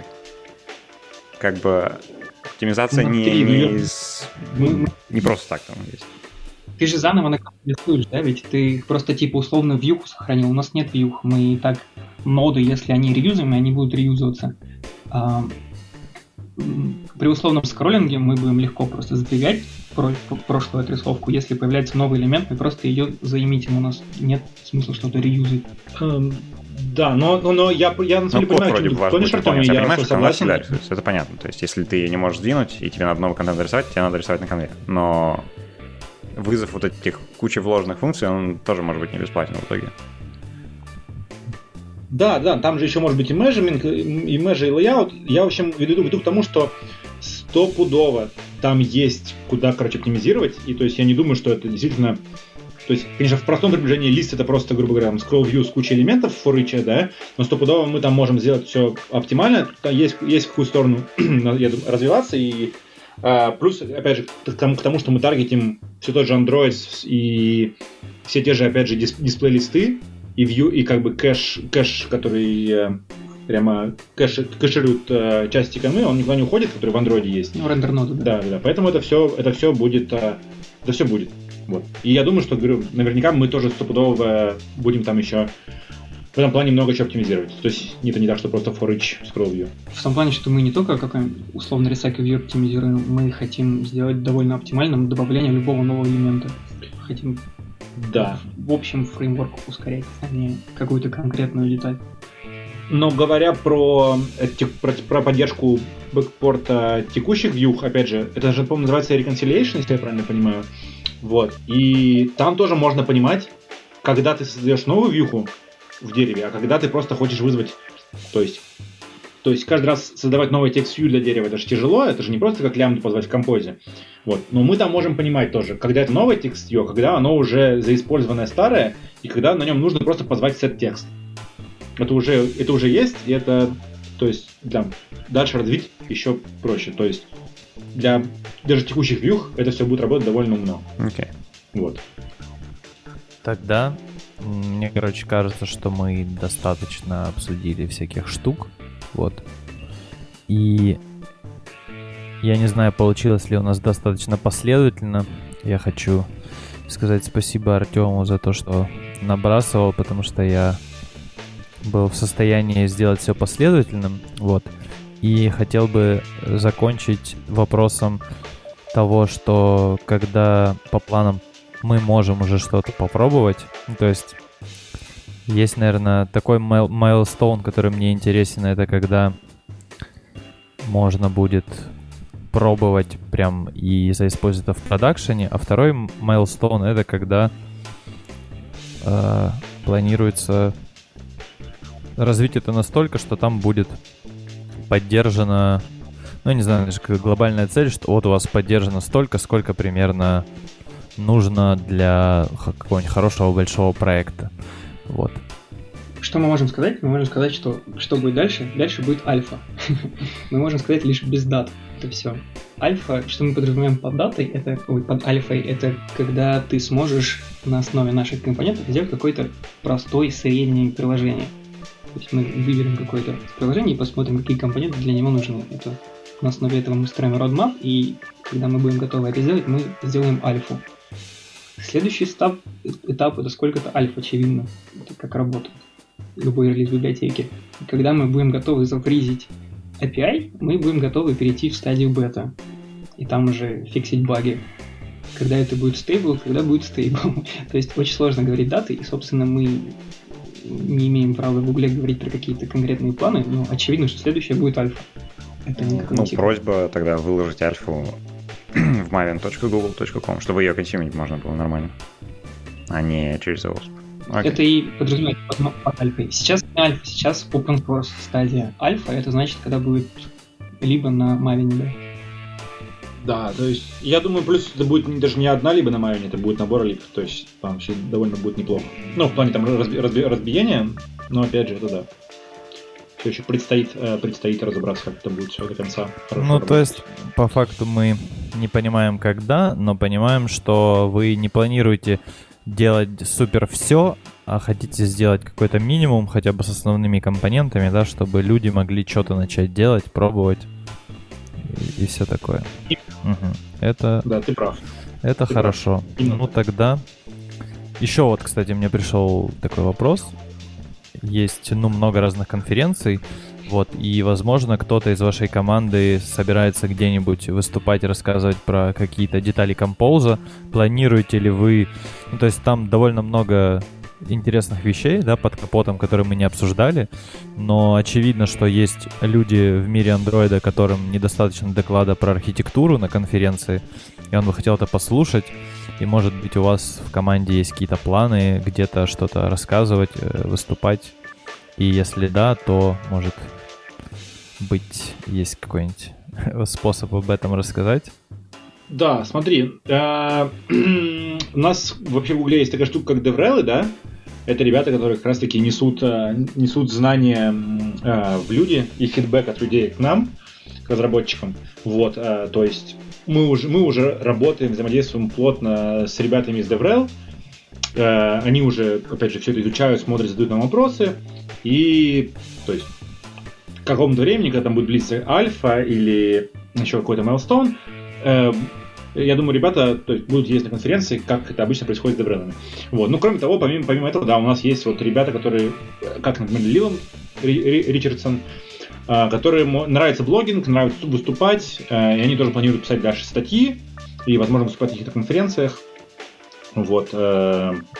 То есть у нас можно выступить на какой-то конференции, если у тебя есть какой-то топик, ты хочешь Нужно просто желание. То есть да. те, кто захотят в команде чем-то поделиться, они будут выступать на Android-конах, на Android Summit. Или Мобиусах. Я зову Лиланда на Мобиус, ну посмотрим, вот, да. как это пройдет. Предложение как бы не что... тупить, потому что если открыть Был... историю коммитов, то там только ваши имена и мелькают. Там никакого этого блогера... Да, нет, нет, было бы здорово, да, какого-нибудь Лиланда, который как раз таки может дать какие-то супер интересные инсайты про runtime, там, про compiler plugin.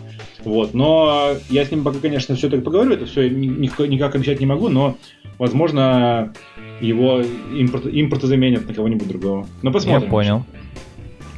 Там, на Матвея. А ты сам-то собираешься на Мобиус? Кого-нибудь. А, ой, ну это мы потом посмотрим. Следующий, следующий вопрос, да. В следующем выпуске. А, в общем, тогда спасибо вам, ребят, за то, что ответили на все вопросы. Да, спасибо за крутые вопросы, за крутый наброс. Я до сих пор в состоянии ведущего и не понимаю, получилось ли нормально, вот. И поэтому... Я, я уверен, шутки были хорошие. Можно обсудить в чате, да. И всем слушателям спасибо, пока. Всем пока. И хорошего да, спасибо, вечера. ребята, пока. Спасибо, пока.